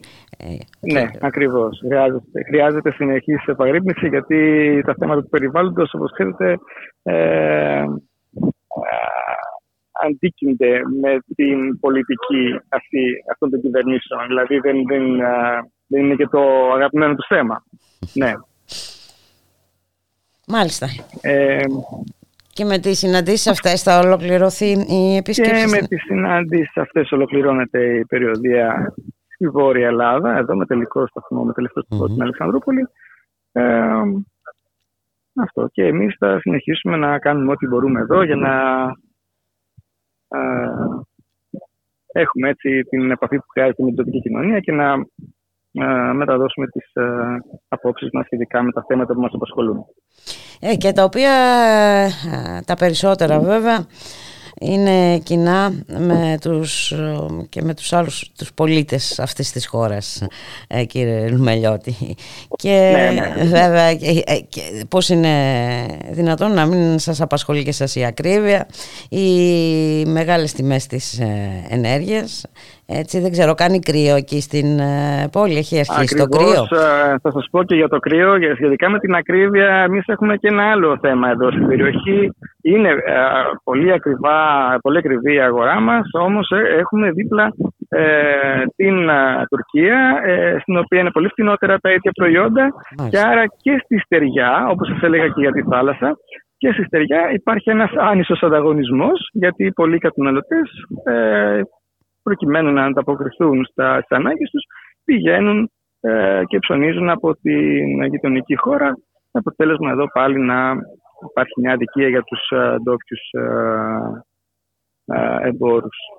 Μάλιστα. Πρέπει δηλαδή με κάποιο τρόπο να φροντίσουμε να μειώσουμε ας πούμε, το ΦΠΑ, να μια λύση που θα μπορούσαμε άμεσα να, να έχουμε για να είναι πιο ανταγωνιστικά τα προϊόντα και τα, των Ελλήνων παραγωγών και εμπόρων για να μην έχουμε θέματα τέτοια. Τώρα για τον καιρό, ο καιρός είναι καλός εδώ παρότι στην στη Βόρεια Ελλάδα ε, ε, ο κανονικός της εποχής αυτής. Όπως θα περιμέναμε ένα φθινόπωρο με λίγο κρύο, λίγο ήλιο, όλα. Να είσαστε καλά, να σας ευχαριστήσω πάρα πολύ για την συνομιλία. Καλή συνέχεια Και εγώ κύριε σας ευχαριστώ. Μελιώτη. Και εσάς καλή συνέχεια και ευχαριστούμε πολύ για την ευκαιρία που μας δώσατε να σας πούμε τα νέα μας. Η υποχρέωσή μας. Να είστε καλά. Για χαρά. Ευχαριστούμε. Γεια σας. Καλή συνέχεια.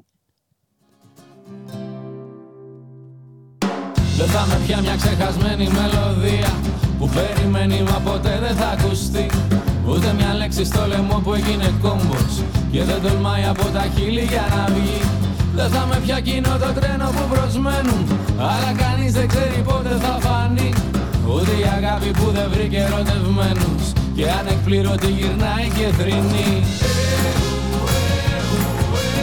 Θα γίνω άνεμος, θα γίνω αέρας. Από τα τείχη που με κλείσανε θα βγω. Θα γίνω αντίλαλος, θα γίνω γέλιο Κι όσο κι αν θέλουν να με σοπάσουν εγώ θα ακούσω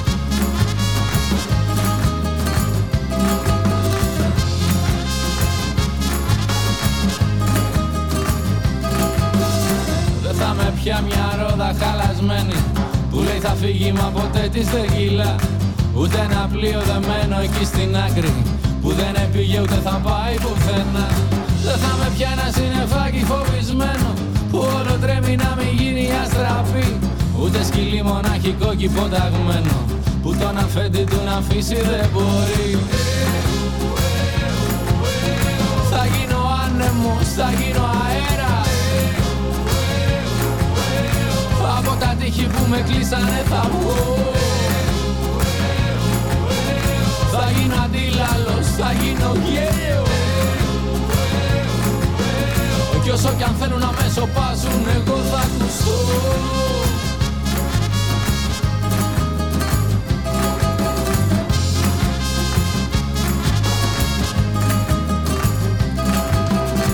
No seré una palabra que nunca ha sonado, no seré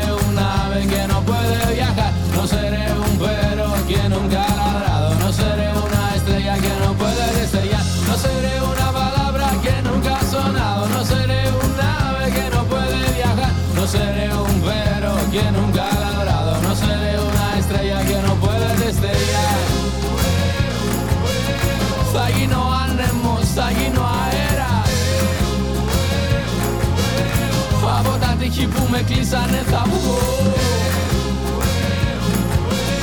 Θα γίνω αντίλαλος, θα γίνω γέλιο. Κι όσο κι αν θέλουν να με σοπάσουν εγώ θα ακουστώ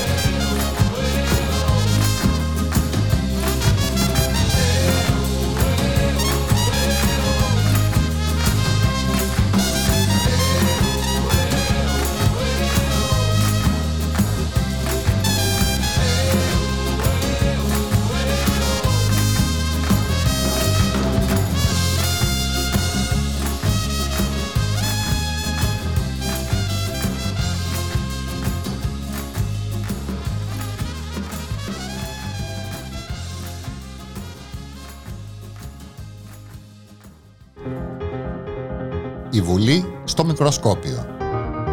Ένα εβδομαδιαίο ρεπορτάζ από την κοινοβουλευτική δραστηριότητα. Με το Γιάννο Ζώη και τον Αντώνη Στεριώτη. Κάθε Δευτέρα 5 με 6 το απόγευμα στο Ράδιο Μέρα.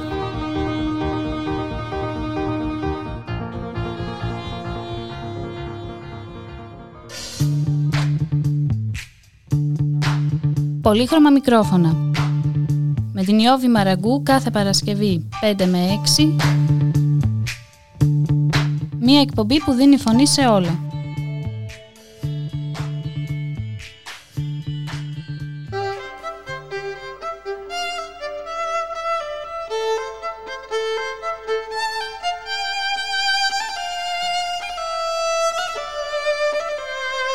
Ραδιομέρα. Η ανυπακοή στο ραδιόφωνο. 2 και 45 πρώτα λεπτά παραμένουμε ε, στην Αλεξανδρούπολη. Αυτή τη φορά καλώς ορίζουμε τον Μιχάλη Κρυθαρίδη, εκπρόσωπο τύπου του ΜΕΡΑ25. Μιχάλη, καλό μεσημέρι. Καλό μεσημέρι, Μπούλια. Καλό μεσημέρι και στις ακροάτρες και τους ακροατές μας. Και θα ήθελα να ξεκινήσουμε από τα τεκτενόμενα σήμερα ε, στη δίκη σε δεύτερο βαθμό της ε, συμμορίας, εγκληματικής συμμορίας της Χρυσής Αυγής από τη μια είχαμε ενόχληση της Προέδρου του Δικαστηρίου για το χειροκρότημα στη Μακδαφίσα μετά την ολοκλήρωση της κατάθεσής της και από την άλλη είχαμε, δεν είχαμε μάλλον αντιδράσεις στο ναζιστικό χαιρετισμό του Πλεύρη, ε, Μιχάλη Κρυθαρίδη. Ναι, Μπουλίκα, δυστυχώς ε, βλέπουμε αυτή την, ε, τη στάση της ε, της δικαιοσύνης και του δικαστηρίου συγκεκριμένα εμπροκειμένου. Του δικαστηρίου του ίδιου αυτού που άφησε ακριβώς και την προηγούμενη φορά να γίνει το σοου αυτό των, ε, των χρυσαυγητών, δυστυχώς, το οποίο είχαμε δει με τους οπαδούς, εν πάση περιπτώσει, και υποστηρικτές νεοναζί του, του Ηλία Κασουδιάρη. Και φαίνεται πως ε, γενικότερα τόσο η, η, η, έδρα, αν θέλεις, αλλά όσο και τα, τα όργανα της τάξης, τα οποία υποτίθεται πως είναι επιφορτισμένα παράλληλα να ε, επιβλέπουν την τάξη στην, ε, στην αίθουσα, είναι ιδιαίτερα ευαίσθητα όταν πρόκειται για, όπως λες και εσύ ενδεχομένως, για την επιδοκιμασία της Μαγδάς Φίσα ή για, για κάτι άλλο ε, το οποίο, εν πάση περιπτώσει, να έχει κάποια αντιφασιστικά χαρακτηριστικά, αλλά από την άλλη βλέπουμε ότι ε, έχουμε όλη αυτή την, ε, την, την, την, κατάσταση με την αντιμετώπιση από την άλλη των Χρυσαυγητών και των νεοναζί έτσι προφανώς μας προξενεί πολύ αλγινή. Όχι μόνο αλγινή εντύπωση ε, πρέπει να μας προκαλεί και ανησυχία ε, Μιχάλη Κρυθαρίδη και βεβαιότητα ότι τίποτα δεν έχει τελειώσει ε, επί της ουσίας. Ε, οι μάχες συνεχίζονται. Έτσι ακριβώς είναι Μπούλγα και αυτό είναι και κάτι αν θες, που λέγαμε και από την απόφαση τότε ακόμα της, του, του, του πρώτου βαθμού και είναι και κάτι το οποίο όντως ε, ισχύει. Έτσι βλέπουμε ε, την ακροδεξιά, αν θέλεις, να σηκώνει γενικά ε, κεφάλι, δυστυχώς, σε μια σειρά από ε, περιοχές της χώρας. Και αν θέλει, τα βλέπουμε και εδώ, ιδιαίτερα που είμαστε τώρα και στην Αλεξανδρούπολη και στην Βόρεια Ελλάδα, mm-hmm. όπου ε, μας εκφράζουν αρκετοί και συνοδοιπόροι μας, αλλά και ευρύτερα κάτοικοι της της ε, περιοχής τα διάφορα αυτά περιστατικά και, και φαινόμενα. Και από την άλλη, βλέπουμε μια πολιτεία και μια κυβέρνηση ιδιαίτερα, η οποία ε, κάθε άλλο παραδειγματική είναι σε όλα αυτά. Μάλλον προωθεί τις συγκεκριμένες ακριβώς πρακτικές και, και λογικές. Ίδια πάρα πολύ στην, ε, σε όλη αυτή την ακροδεξιά ε, ατζέντα και αυτό συντηρείται και με διάφορους τρόπους τόσο από τα μέσα δυστυχώς τα συστηματικά όσο και από περιπτώσεις και περιστατικά σαν αυτά που περιγράφει ακόμα και από, το, από την ίδια τη δικαιοσύνη δυστυχώς. Ναι. Ε, απ' την άλλη έχουμε και πράξεις που μας ε, βοηθάνε να κρατιόμαστε όρθιοι σε αυτούς τους ε, ζωφερούς καιρούς και να φέρουμε στην, στη στάση των κατοίκων στα κύθυρα έτσι, απέναντι στους ναι. πρόσφυγες στους ναυαγούς πρόσφυγες ναι. Εντάξει, Μπούλικα και αυτές ε, πρόκειται για απίστευτες ε, εικόνες και καταστάσεις, δυστυχώς για άλλη μια φορά. Ε, καταστάσεις οι οποίες ε, ευτυχώς που υπάρχουν ακριβώς άνθρωποι οι οποίοι συνεχίζουν να παραμένουν άνθρωποι μέσα σε όλη αυτή την απανθρωπιά, έτσι, το μισανθρωπισμό και τη δυστοπία. Ε, η οποία επίσης δυστυχώς συντηρείται από τις κυρίαρχες πολιτικές τόσο της σημερινής κυβέρνησης, όσο και τις προηγούμενες και των προηγούμενων κιόλας μπορούμε να πούμε, αλλά όσο και της Ευρωπαϊκής Ένωσης, που κλείνει τα μάτια σε όλα αυτά τα οποία συμβαίνουν. Δεν κλείνει, τα μάτια, δεν κλείνει απλώς τα μάτια. Ε, εντάξει, έχει, όρισε επί της ουσίας δύο ανθρωποφύλακες, ας πούμε, στο, ε, ναι, στα ναι. σύνορα. Έτσι, για να μείνει ε, αλόβητη αυτή από τα Ακριβώς. ακύματα των προσφύγων που βλέπουμε ότι δεν σταματάνε και ούτε πρόκειται να σταματήσουν ποτέ. Έτσι, Μα παρά τις, γιατί, εντάξει, ναι, γιατί είναι η ανάγκη των ανθρώπων. Έτσι. Είναι που τους οδηγεί. Ε, και βέβαια όλα αυτά, αυτό. οι επαναπροωθήσεις τα και τα λοιπά και τα λοιπά, ε, βλέπουμε πως τι, οι άνθρωποι προσπαθούν να ξεφύγουν από αυτό ε, ναι. και, και κάτι χειρότερο τους περιμένει. Έτσι, έτσι ακριβώς. Αυτό είναι δυστυχώς το, το δράμα, αυτό το απίστευτο και θα σου πω και κάτι σε αναντιστοιχεία αν θέλεις με αυτό. Είδαμε πριν εδώ στην, στην Αλεξανδρούπολη τους, ε, τον πρόεδρο των Αλλιέων εδώ και γενικά τους, τους αλλιείς στην, στην περιοχή της Νυχτιόσκαλα, οι οποίοι εντάξει άνθρωποι αντιμετωπίζουν πολλά ζητήματα και με την ε, ε, εγκατάσταση του LNG και εδώ πέρα με όλα με τις, με τις νατοικές δυνάμεις με το λιμάνι το ίδιο αν θέλεις το οποίο ξεπουλιέται. Αλλά πέρα από όλα αυτά ένα άλλο ζήτημα το οποίο μας έθεσαν ας πούμε έχει πραγματικά μια τεράστια αντιστοιχεία με τον τρόπο με τον οποίο συζητάμε πώς αντιμετωπίζεται το προσφυγικό. Μας λέγανε ας πούμε για την υπεραλίευση που γίνεται από τα τουρκικά ε, ως επιτοπλίστων ε, ε, αλλιευτικά. Ακριβώς, η, η οποία αντιμετωπίζεται από το ελληνικό λιμενικό, από τις ελληνικές αρχές, ακόμα και τα ελληνικά χωρικά ύδατα, με τεράστια έτσι, ευκολία και, εν πάση περιπτώσει, ας πούμε, ανεμελιά κατά, το, κατά την πρωθυπουργική ε, γνωστή, εν πάση περιπτώσει, ε, διάθεση. Και κατά τα άλλα, έχουμε από την άλλη το ίδιο λιμενικό, το οποίο βάζουν ε, βάζει η κυβέρνηση του κ. Μητσοτάκη να, να πνίγει επί της ουσίας αυτούς τους ανθρώπους. Και εντάξει, όταν κάνεις παράνομη επαναπρόθεση, αποδέχεται προφανώς και τον κίνδυνο αυτό ε, στις ε, θάλασσές σου. Έτσι. Και δυστυχώς έχει αποδειχθεί πολλές φορές ότι αυτός ο κίνδυνος δυστυχώς επιβεβαιώνεται. Όπως είχαμε και αυτά τα περιστατικά τώρα. Και έχει τον κύριο Μηταράκη να σου ξεθάβει βίντεο από προηγούμενα χρόνια για να σου αποδείξει ότι και ο απέναντι κάνει τα ίδια επί της ουσίας, διότι αυτό είναι το, το επιχείρημα. Ότι εντάξει, μας λένε εμά για τι επαναπροθέσει, αλλά δεν τι κάνει και αυτός. Δηλαδή και έχουμε καμία αμφιβολία για το τι γίνεται, ας πούμε. Αλλά δεν είναι αυτή η απάντηση, υποτίθεται, mm-hmm. από εμάς που καταγγέλνουμε τις παραβιάσεις του διεθνούς δικαίου, των ανθρωπίνων δικαιωμάτων και όλα ε, τα υπόλοιπα μπουλικά. Ναι, και σήμερα περιμένουμε η ηγεσία της Ευρωπαϊκής Ένωσης να πάρει, που από ό,τι φαίνεται δεν πρόκειται να πάρει και κάνει ένα σοβαρό μέτρο. ναι, ναι, ναι. ναι. Ναι. Ε, ναι, ακριβώς. Δεν, δεν περιμένουμε. Η αλήθεια είναι ότι δεν περιμένουμε επί της ουσίας, ε, διότι είδαμε ότι τα μέτρα έχουν πάρθει. Απλά τα μέτρα έχουν πάρθει από την ίδια τη Γερμανία για τη Γερμανία. Ναι. Τώρα οι υπόλοιποι, ουσιαστικά το μήνυμα του, του Γερμανού καγκελάρη ήταν κόψτε το λαιμό σας. Εγώ αναλαμβάνω με μονομερείς ενέργειες να κάνω αυτό το οποίο πρέπει να κάνω για τη γερμανική βιομηχανία και τους Γερμανούς ολιγάρχες.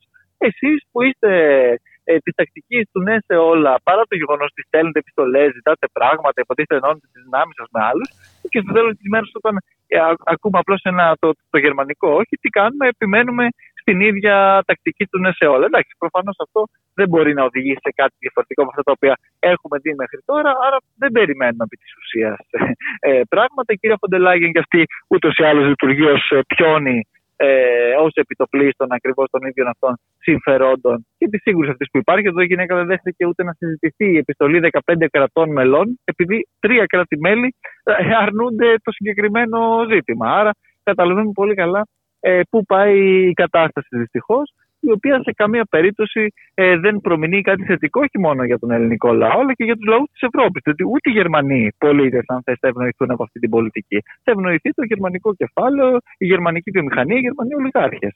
Έτσι. Ε, και βέβαια μέσα σε όλα αυτά ε, έχουμε και δηλώσεις από τον Biden έτσι, ναι. ε, σύμφωνα με τον οποίο υπάρχει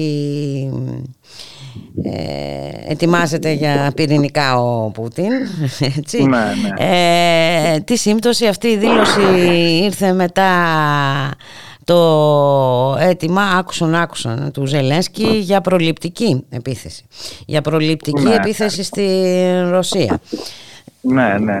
Ακριβώς.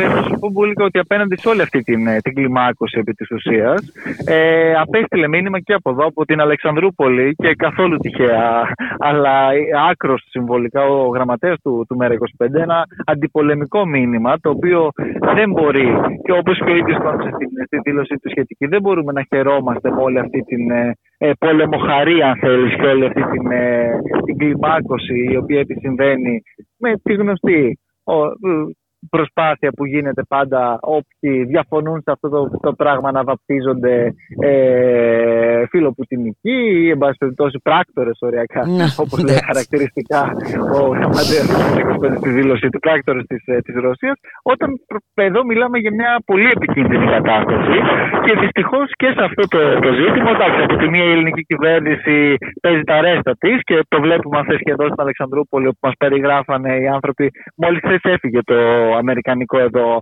το νατοϊκό αρματαγωγό. Δεν το προλάβαμε έτσι, να, να, να το δούμε. Α, τι κρίμα, χάσατε. Χάσαμε, χάσαμε πραγματικά.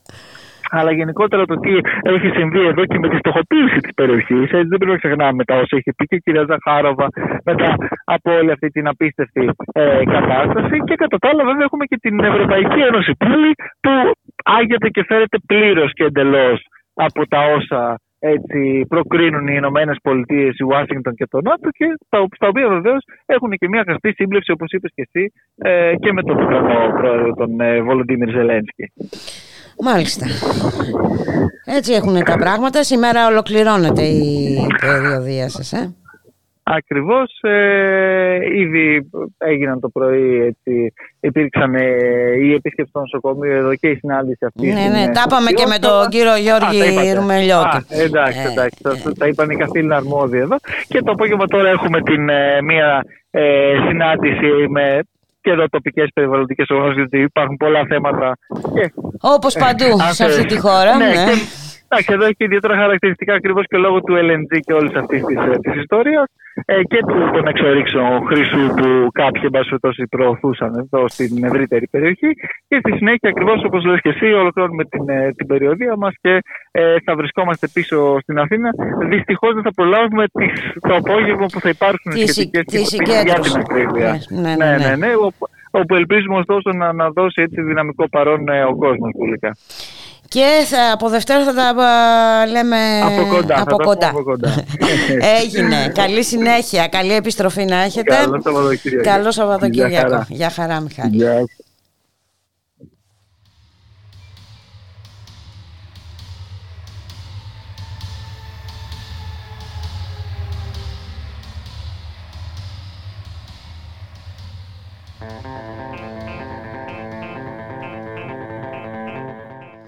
Και εδώ ήρθε η ώρα να σας αποχαιρετήσουμε, να σας ευχηθούμε, να είσαστε όλες και όλοι καλά, να έχετε ένα όμορφο ε, Σαββατοκύριακο, καλώς εχόντων των πραγμάτων. Θα τα ξαναπούμε τη Δευτέρα στη μία το μεσημέρι. Γεια χαρά!